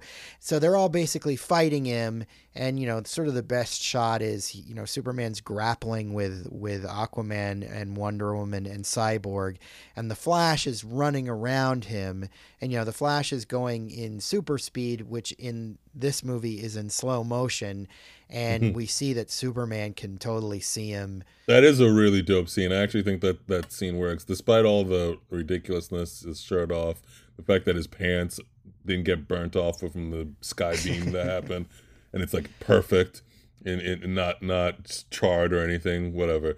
But it's a cool scene. Um, it it shows. I think what's cool about it is that it displays like Superman's like over the top physical strength because you've got an Atlantean and an, and an Amazonian demigod goddess character, and then like a super super robot man, and all three of them can't really restrain him. Um, yeah. And then on top of that, you know, and I said this to Crystal when we were watching rewatching the scene. I was like, "This is creepy." With how his eye just like moves and sees Flash, and Flash is looking at him like, "Oh my gosh." I'm probably going to die. And obviously, you know, Superman is fast, but Flash, and I like how they did that because it depicts Superman's strength and speed, but also says that Superman is not as fast as Flash, just a smidge slower because Flash is able to dodge all his hits. Um, but he's keeping up pretty well, and it's terrifying for Flash. A, that that scene specifically is really cool. Um, I agree. I think it's pretty cool. I think it's a good way to show Superman's real abilities. Um, I didn't understand why, like, what the problem was. Like, is he a zombie? Is he angry? Is he just disoriented? Like, it didn't really make sense to me. I guess I, no. I, I told Ken, like, it would make more sense to me if Wonder Woman wasn't there because these are all the rest of them are people he doesn't know so it makes sense that he'd be on the defense because he's disoriented but it's like she's there like something has to click. And then also it kind of made me wish that it was just you know, maybe now we're ready for the Batman v Superman that Batman kept begging to have, where they got to actually take down evil Superman. Like I was like, that would be a much more interesting movie to me than dealing with Steppenwolf and his lame self, because it was just so cool watching them really try to figure out how do you restrain this alien person who just has no limits, really. But yeah, I mean, how that scene ended up though was kind of deflating to me with you know Lois showing up or whatever. It was just like, eh. You didn't like the big guns? Yeah, Bat Batman always comes through with the emotional big guns. That's what he's known for. really pulling at your heartstrings. Well, he, he learned from Martha in uh, Batman versus Superman. You know, he's like, Martha got him that. Martha got him that other time, so he's like, ah, Martha, I'll go for Lois. Amy Adams is always, I think, really solid. But I mean, this movie, she doesn't really get much to do at all except show up for three scenes. And she shows up here as the big guns. You know, Diane Lane also, because they, they sort of share their scenes. I love Diane Lane. their scenes are fine, but they're just sort of like there to sort of give pathos to Superman and give pathos to the idea that people are sad that he's not around. Which makes zero sense based on what actually has happened in this particular Superman, at least what we've seen the fact that anyone is mourning the death of this guy is baffling to me because all I've seen that people have experienced is a fight with Zod that killed a, a, a gang of people. Superman just kind of saying whatever when the, when the when a court building gets blown up and he just like eh guess I'm leaving just disappears. But I the thing that's really interesting is that Superman's reaction to Batman makes sense to me. Batman's reaction about Superman makes no sense, but Superman's like you hate me like last I remember, like I don't like you. so so it's like, why did you bring me back? I don't get it. Like, didn't you? You're like you wanted this. It does a disservice to us as the audience because it would be nice to have some sort of emotional connection to anybody. Like, I don't particularly care about Lois and Superman's relationship. I don't really understand why they love each other. I, I had asked Ken, like, I saw she had a ring on, and I was like, did they get married? Did I miss this? And it's like, yeah. I don't understand when any of that happened. He gave her a ring in Batman versus Superman. Yeah, I don't even remember that. I think they were only engaged technically, but yeah. I could be wrong. Superman does get one kind of cool line here where he's like, You wouldn't let me live and you won't let me die. Yeah. Un- unfortunately, like I feel like Henry Cavill's British accent comes through in that part. Mhm. Like I don't. It's just weird. I can tell that he's British in that when he says that line or whatever. Um, I was confused because I don't remember what happened in Batman v Superman. So I was really confused as to why he was so angry, like when he came back and was just like being terrible. But I, I just don't remember what happened in that film. And yeah, what it was, I think it was Alfred that brought out the the big guns, which was it was uh, Amy Adams. But and, and then yeah, and then Wonder Woman is like calling him by his Superman name, K- Kal or whatever. Kal El, yeah. Kal-El, yeah, and like he's yeah, I, I I thought it was it was a good show of like how no one can mess with Superman. Essentially, no one can no one can restrain him, and yeah, he's just like this wild force. And then yeah, when he kind of went off with Amy Adams, it was just kind of dumb. They needed to give him his moment where he decides he's gonna be helpful again or whatever. Yeah. But yeah, really. I guess. Which is so odd because why would Superman need to do that? Like Superman, like innately who he is is he will always choose good because that's who he is. Like that's what he, that's who he was raised to be. So the idea that he's like, you know what, maybe I'll be petty and just hang out with my girl, and we'll see what they do about that. That's kind of true to form in him this universe. The murder verse turns into the petty verse. The we're not going to see him for so long after this too. Like that was the next thing where I was like, I mean, not to jump ahead too much, but I don't even remember. Like, late, I was like, finally, you showed up. Like, where, where? Okay, I was like, but it seemed like he was gone for a long time again. He Like, I, I was. was like, You actually reminded me of of a weird thing I noticed the second time around because you're right. Um, Wonder Woman calls uh, Superman uh, Kal El, but then when when when Amy Adams Lois Lane comes, there's a cop like right behind her, and she's like Clark, Clark, and I'm just like, stop saying his name.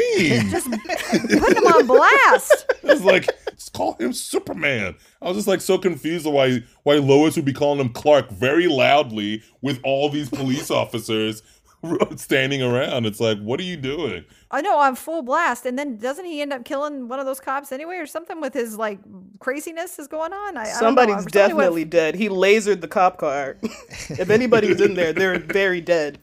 They didn't show any bodies, but there could have been. Hopefully, in the Snyder cut, we'll see a cop seared in half by Superman. if anyone can do it, Snyder. I would prefer that they just lean into it and it just like just make everyone a murdering maniac who's sad that their parents are dead or in prison or something. Everyone's just got mommy and daddy issues and just starts murdering. Just go full the boys and just make them the worst. I, I consider the whole DCEU basically an Elseworld comic, and like they'll Yeah. reboot it to like main continuity where Superman doesn't basically murder people, and you know Batman isn't shooting laser guns out out of his car, killing a bunch of thugs, and it's like normal Batman Superman stuff. Well, so we end up in Russia. There's been this whole terrible setting up of this Russian family. This, I'm pretty sure, is Joss Whedon. Unf- like, unfortunately, because like they felt they needed to have like people to relate to in this final battle, so they painfully set up this Russian family who who cares about them at all. Um, the little girl's got like bug spray to fight the uh, the parademons. So yeah, we get this big final battle in Russia. They this totally blown out, I don't know, Chernobyl or something setting where um Steppenwolf is setting up his mother boxes and he's gonna bring the unity that's gonna destroy the world or whatever. Batman busts out the Batmobile and drives around, and uh, Aquaman surfs on a parademon. Jen looked over to me and was like, "Did I? Did, did that just happen? Did Aquaman just surf on somebody?" I'm like, "Yes, he did. That did happen." It's pretty much a big CGI waste of time for the most part. Uh, Flash saves the Russian family. It's so awful. Uh, it's so bad. And the thing that's really annoying to me is that I think when when you're doing like a Justice League type scenario, I think you have to somehow diminish. I think that the problem is Superman's too powerful in these movies. I think the thing that works, like I've, I watched the Justice League cartoons, and one of the things I've I've always really liked about those cartoons is they diminish Superman's power to make it make sense that he would team up with people. In this movie, yeah. it's so weird that Superman they're having so much trouble with this guy fighting him, and then Superman shows up and just like one shots him, and then he's like, "Oh wait, I gotta, I gotta go, I gotta go save people. I'll be right back." to give yeah. them basically it's like a, a, a, convenient thing to give them a little bit more time to do some more action stuff because if yeah. Superman stays the whole time, it's over. Because literally, right after he saves his people, he comes back and he beats him single handedly again. Well, no, he like he like freeze breaths and Diana cuts cuts the spear or whatever. But yeah, they try to do a handoffy type of thing, but but it's so obvious that Superman could have got this done by himself if he if he just like got there in time and and it's just and that's you know and that's one of the things that's kind of I mean it's, it was it's funny because it's cool in the other scene we were talking about because you're seeing just how strong he is, but then narratively you realize like oh there doesn't need to be a Justice League if Superman's around. He kind of can just get it done.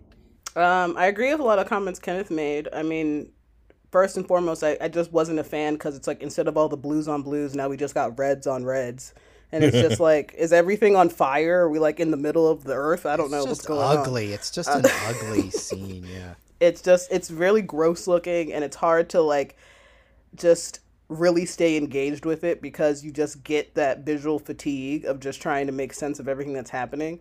Um, but yeah, I mean, it's it's that it's the same thing that Ken's talking about, where it's like everyone is struggling, struggling, struggling. And it kind of feels like, you know, we're waiting for Superman and he's just like on the outskirts watching and he's like, I'll let them try for a little longer right. before I come in and save the day. Because then he shows up so smug, just yeah. like so smug about everything. I believe in truth. I really like justice. yeah.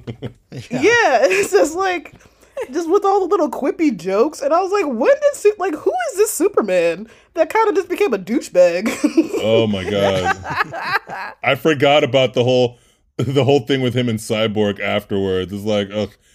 Like I wish Henry Cavill was doing this for Man of Steel because it would make sense. Because like I guess when he died, someone a ghost took his body and he's like just different. But um, it's like I, do, I don't like that he makes such light work of fighting Steppenwolf. Like he's the one who really makes uh, a dent in Steppenwolf. It's like we actually see him bleed because of what Superman does, and then Superman doesn't even like recognize him as enough of a threat to stay. And I understand like they're civilians, so it's like he goes and does that, but then he comes back and he's like, "You guys are still fighting this guy," and it's like Come on, guys! Like they're having a hard yeah, time. Yeah, I forgot about that line. That was such a jerk thing to say. Oh, I'm fighting. He fought all these Amazonians. Like this is not. He's still bothering you? Oh, he's so weak. Yeah. What are you doing? it's all just braggy, showboaty in a way that's like so weird for Superman because we've never seen that before. So it's like, I don't know, maybe he came back and he was like, you know what? The old Superman is dead. I'm tired of being sad. you guys all suck. And I'm going to show you what the deal is.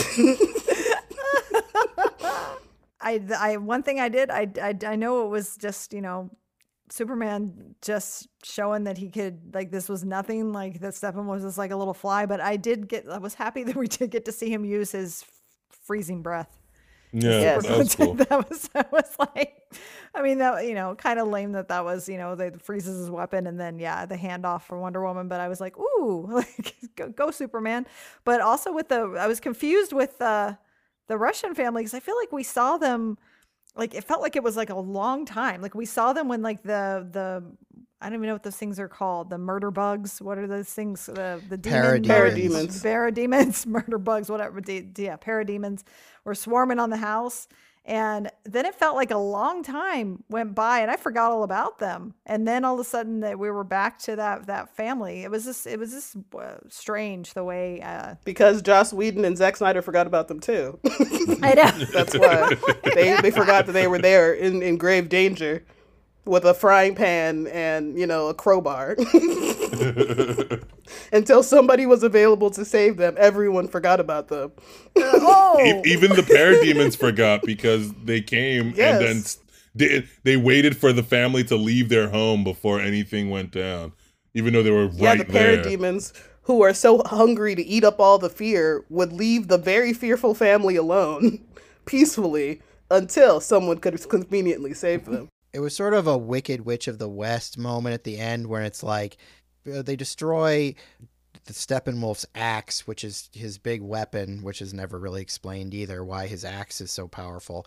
But they destroy his axe, and then so Steppenwolf is afraid, and like Flash goes, "Smell that?" And Batman's like, "Fear."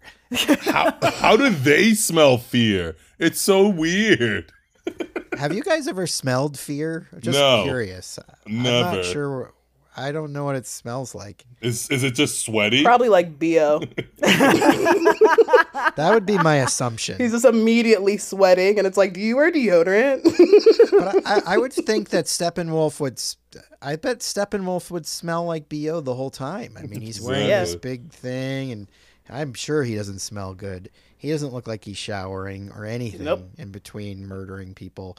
Yeah, so the parademons all attack Steppenwolf, and he's the boom tube comes up and s- sucks him back into the uh, you know the world of Apokolips, which is not shown to us in this movie. But um, yeah, that's basically the end. Except we get not one but two end stinger scenes because this movie is trying really hard to be a Marvel movie.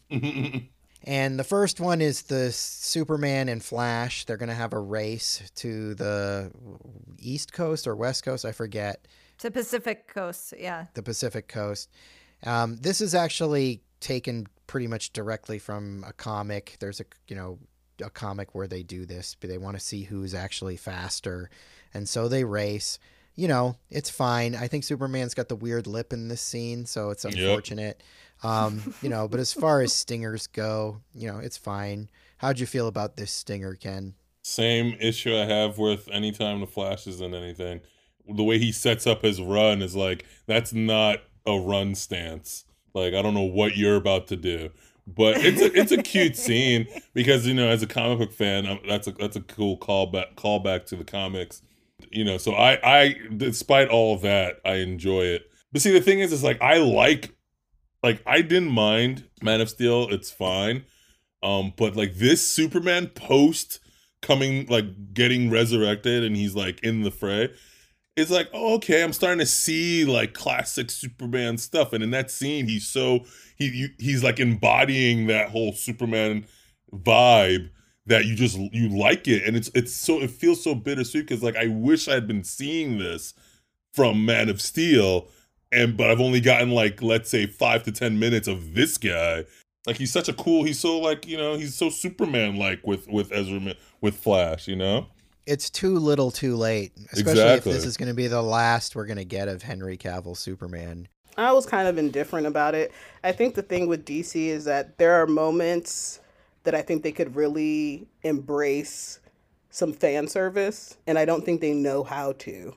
Or like they don't really want to like lean into the nostalgia or like just give us the little moment that everyone would like appreciate at least as like a like a last taste, especially after such a like troublesome movie. But I think that was their effort to try to do that and it's just it's all just a shrug like whatever i guess like there were a lot of other things i would have rather them spend two minutes on than a race Jen, did you have any feelings about this? Not really. I was ready to wrap it up. Did it, was make fine. you smile or anything? I mean, maybe a, a tiny smile. I mean, it was it was all right. I didn't. I wasn't mad about it, but we did forget that the the the ending was when they went to uh, this castle type place. And it was Wonder Woman and Batman and Alfred, I think, right? Where they were like, "We'll put a table right here that will fit six. and then they were like, "And room for." Or Wonder Woman's like, "And room for more." Like they were they were really setting this up that they were gonna really have a Keep going with this. more more Justice League. There were there were a lot of high hopes there.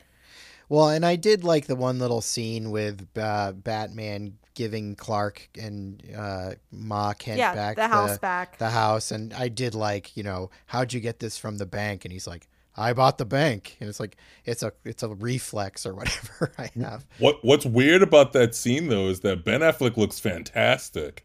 It's like when did they shoot this scene? Was this in be- like the be- the first scene shot? Because this entire movie he's looked terrible. It might have been. It might have been the first scene they shot. Yeah, I mean, I think the stuff where he looks puffy might be the weed and stuff, but we'll, we'll yeah, see. that's what I'm thinking too. Well, you're supposed to believe that he looks so great because the love of his life, Superman, is now back in his life, and he's been in such deep grief this whole movie. he was able that to he's stop been eating his feelings and drinking whiskey, just waiting for the fateful moment when his favorite friend, Superman, would return. And now he's back, and he can help him. And the Martha that has survived is here, so he's happy. He's on a good diet. He's drinking plenty of water, getting lots of sleep.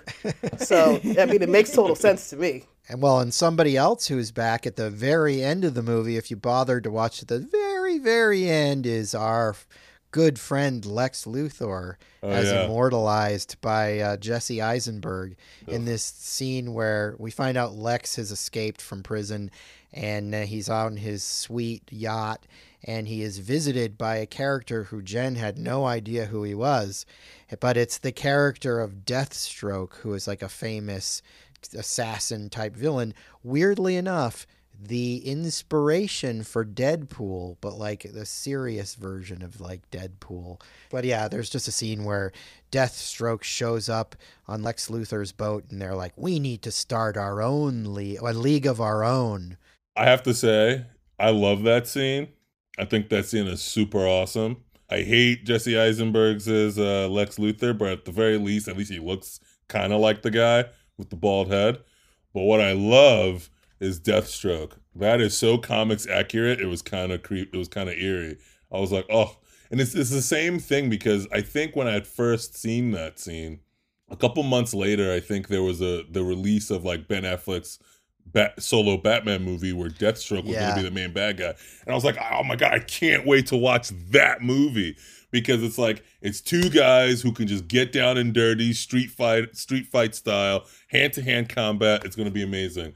But like any like with DC, there's so many promises. There's so many you know room for mores that will never happen, and you know you know, Joe Mag- Magdamelamo, whatever his name is, gets to do a cool little cameo and never really embody the character. I do like Joe, whatever his last name is, as Deathstroke. I think it's he looks really. Mangiello. I call him Joe Magna Magnamo, but so we, we got it. I really don't like Jesse Eisenberg as Lex Luthor. Like he just irritates me. He's he he just feel he's very punchable, and and I feel like they they do a disservice to Lex Luthor because like Lex Luthor is a cool character, and they kind of just make him very petulant and gross. So, I mean, it's, I'm, I'm 50-50 with it. It's like, you know, it's engaging. It's like kind of like how Ken was talking about. It's like it's setting up something that would have been really interesting if, you know, DC could get it together and follow through with these breadcrumbs they drop. I mean, I think it actually served something as opposed to the other after credit scene. I, I, it pushes the story forward. It, it piques your interest in a way. I would have liked to see an after credit scene of, of you know who else was going to be included in the Justice League. Some little snippet of of who that was, like um, whether that was Green Lantern. yeah, it could be Green Lantern or um, what's the alien guy like Ken, the green guy, Oh, uh, Martian Man. Martian Manhunter, or something like that. Like somebody really cool and who like no one really talks about when it comes to this DC universe. Like that would have been nice. You know who doesn't share your hatred of Jesse Eisenberg, Lex Luthor? Jen Yarbrough. I I don't I don't hate him, and you know, I won't was hold it here- against you. I was sitting here thinking, and I was like, I wasn't gonna let you off the hook. I was not gonna let you off the I hook. I know. I was like, is he gonna ask me? Oh, he's gonna ask me. Um, no, I, I was just sitting here thinking. I was like, you know, Batman versus Superman. I, I need to be clear on this because it wasn't the entire movie that I hated. It was just that the the the the battle with the um I don't even remember what the villain's name is Doomsday? in that Doomsday. Yeah, with that, that just like that's just what it just it literally, and I'm not even exaggerating. It went on for like 45 minutes, didn't it? Wasn't it like something like an hour of, or, or close to an hour of time of this battle?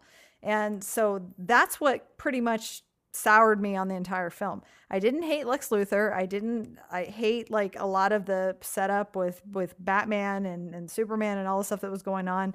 It was just that battle. So I need to be clear on that. But yeah, um, this this teaser at the end, sure. I would have been excited to see a League of Villains. Um, sure, why not? Okay, so this movie made the reason why we're covering it on Tentpole Trauma is because it made $657 million worldwide, which seems like a lot of money, but that is not a lot of money for a $300 million movie that probably cost twice that in marketing. Plus, it's a superhero team up with Batman, Superman, Wonder Woman, and she had just had her own billion dollar movie like the the same year. So this should have been a billion dollar movie, and it fell woefully short. Now, um, I think that the reason why it did so poorly is because I think a lot of people didn't like Batman versus Superman, and I think they figured this was more of the same, so they stayed away.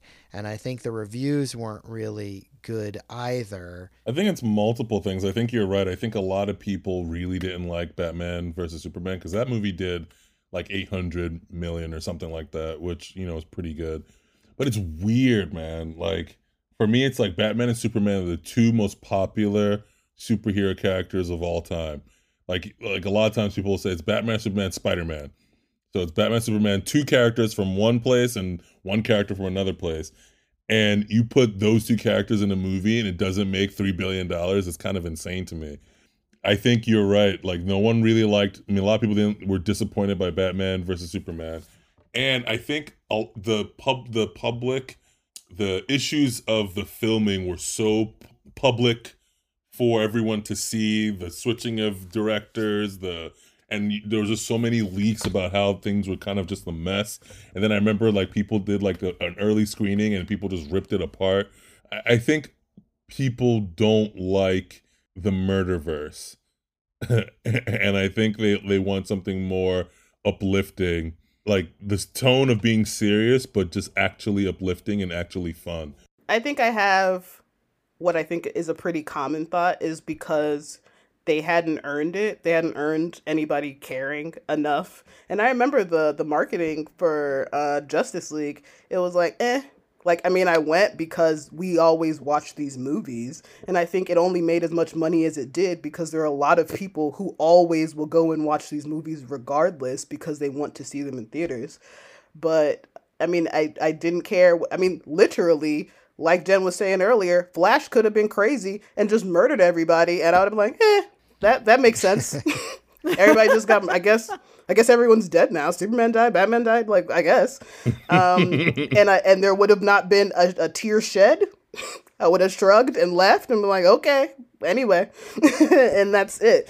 And it's like, and you compare it to something like any of the Avengers movies, like Infinity War, Endgame, whatever, and there's so much emotional weight. They hadn't earned any of it yep. for anybody who was half in to take a chance and watch it just to see what they could have done. What's interesting is because I had a different order of seeing things because I waited to see it until today. Um, I got to see Aquaman and I got to see two Wonder Woman movies before seeing this. So it's like I was a little a little more invested, even though it's um, tonally weird. Um, I still like feel like there was not enough um, ab- about Cyborg or about Steppenwolf or you know like just a lot of um, just questions and and you know maybe in the four hour Snyder cut it will be answered, but um, yeah, it's eh, eh, it's just you know not to to jump ahead, but I mean with everything that we've said, I think because of the way I saw it I didn't hate this movie. So, my final question I'm going to ask is Do you think that the Snyder cut that's coming out at the end of the week will be better than this? I'm going to venture a guess and say this I do think it will be better because I think it will flesh out a lot of things, like we talked about the cyborg storyline. I think that it will at least feel more epic, there'll be more to it and I think that it'll be more true to what it originally was intended to be, which I think just by virtue of that will sort of make it a better piece of art on its own. I don't necessarily think it'll be any more fun or entertaining, probably less so. but I think it'll be a better just experience as a story. I agree completely. I think the the mere fact that it's not it's a it's a full coherent thought instead of like two visions just kind of thrown at the wall and just whatever stuck sticks together we'll we'll we'll shoot that we'll do that i think by just that mere fact that it's one idea one vision one succinct tone will make it a better movie i don't know if it'll be like more fun like you said i don't know no. if it'll be I, I you know I don't know, but I, I'm I'm I'm glad that I get to see what the original intention was. I think something about that because of how this whole thing went down with his daughter and how the movie turned out. I think there's something gratifying about, all right, now we get to actually watch what the movie he was actually trying to make. Well, and I think it's sort of interesting the way the narrative has sort of changed around it because I think back in 2017, nobody you know, people were so burned out on Batman versus Superman that nobody would have been hyped for this to be just the just the just the Zack Snyder Justice League. Yeah. But I think now because this came out and people were like, "Well, that wasn't any good," they're like, "You know what? I think I might actually." Uh, like the Zack Snyder version better, but Crystal, how do you feel about seeing the Snyder cut? I agree with a lot of uh, both your and Kenneth's commentary. I, I think that it'll be interesting to see what it was intended to be.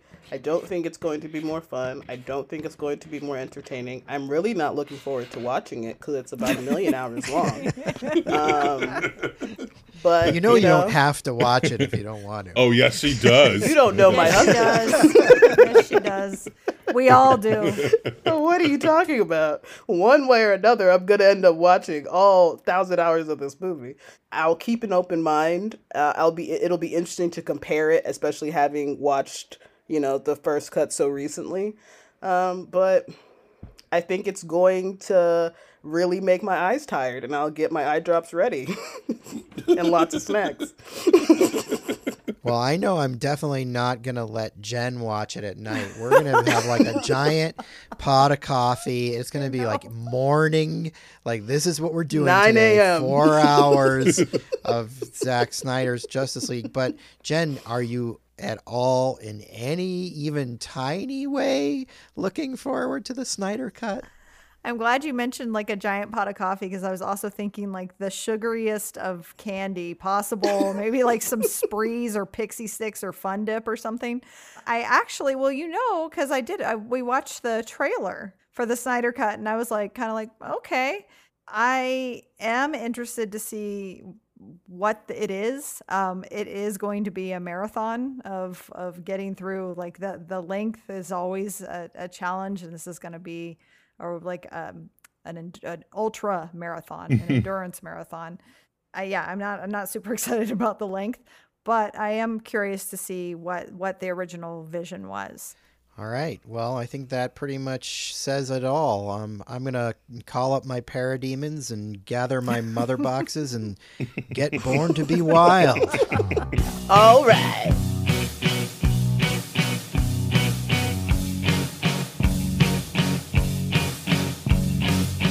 That about does it today for Tentpole Trauma. If you like what you heard, check out our social media presence on Instagram, Facebook, and Twitter. Just look for Tentpole Trauma. That was easy, wasn't it? If you like us, hit subscribe and leave us a sterling review on iTunes, if you dare. If you really like us, head over to patreon.com and get involved in one of our fabulous tiers. You'll be glad you did. Want to communicate with Tentpole Trauma? Send an email to tentpoletrauma at gmail.com. We'd love to hear from you. And who knows, one day you may even get your email read on one of our shows. Well, thanks for listening, and we'll see you real soon.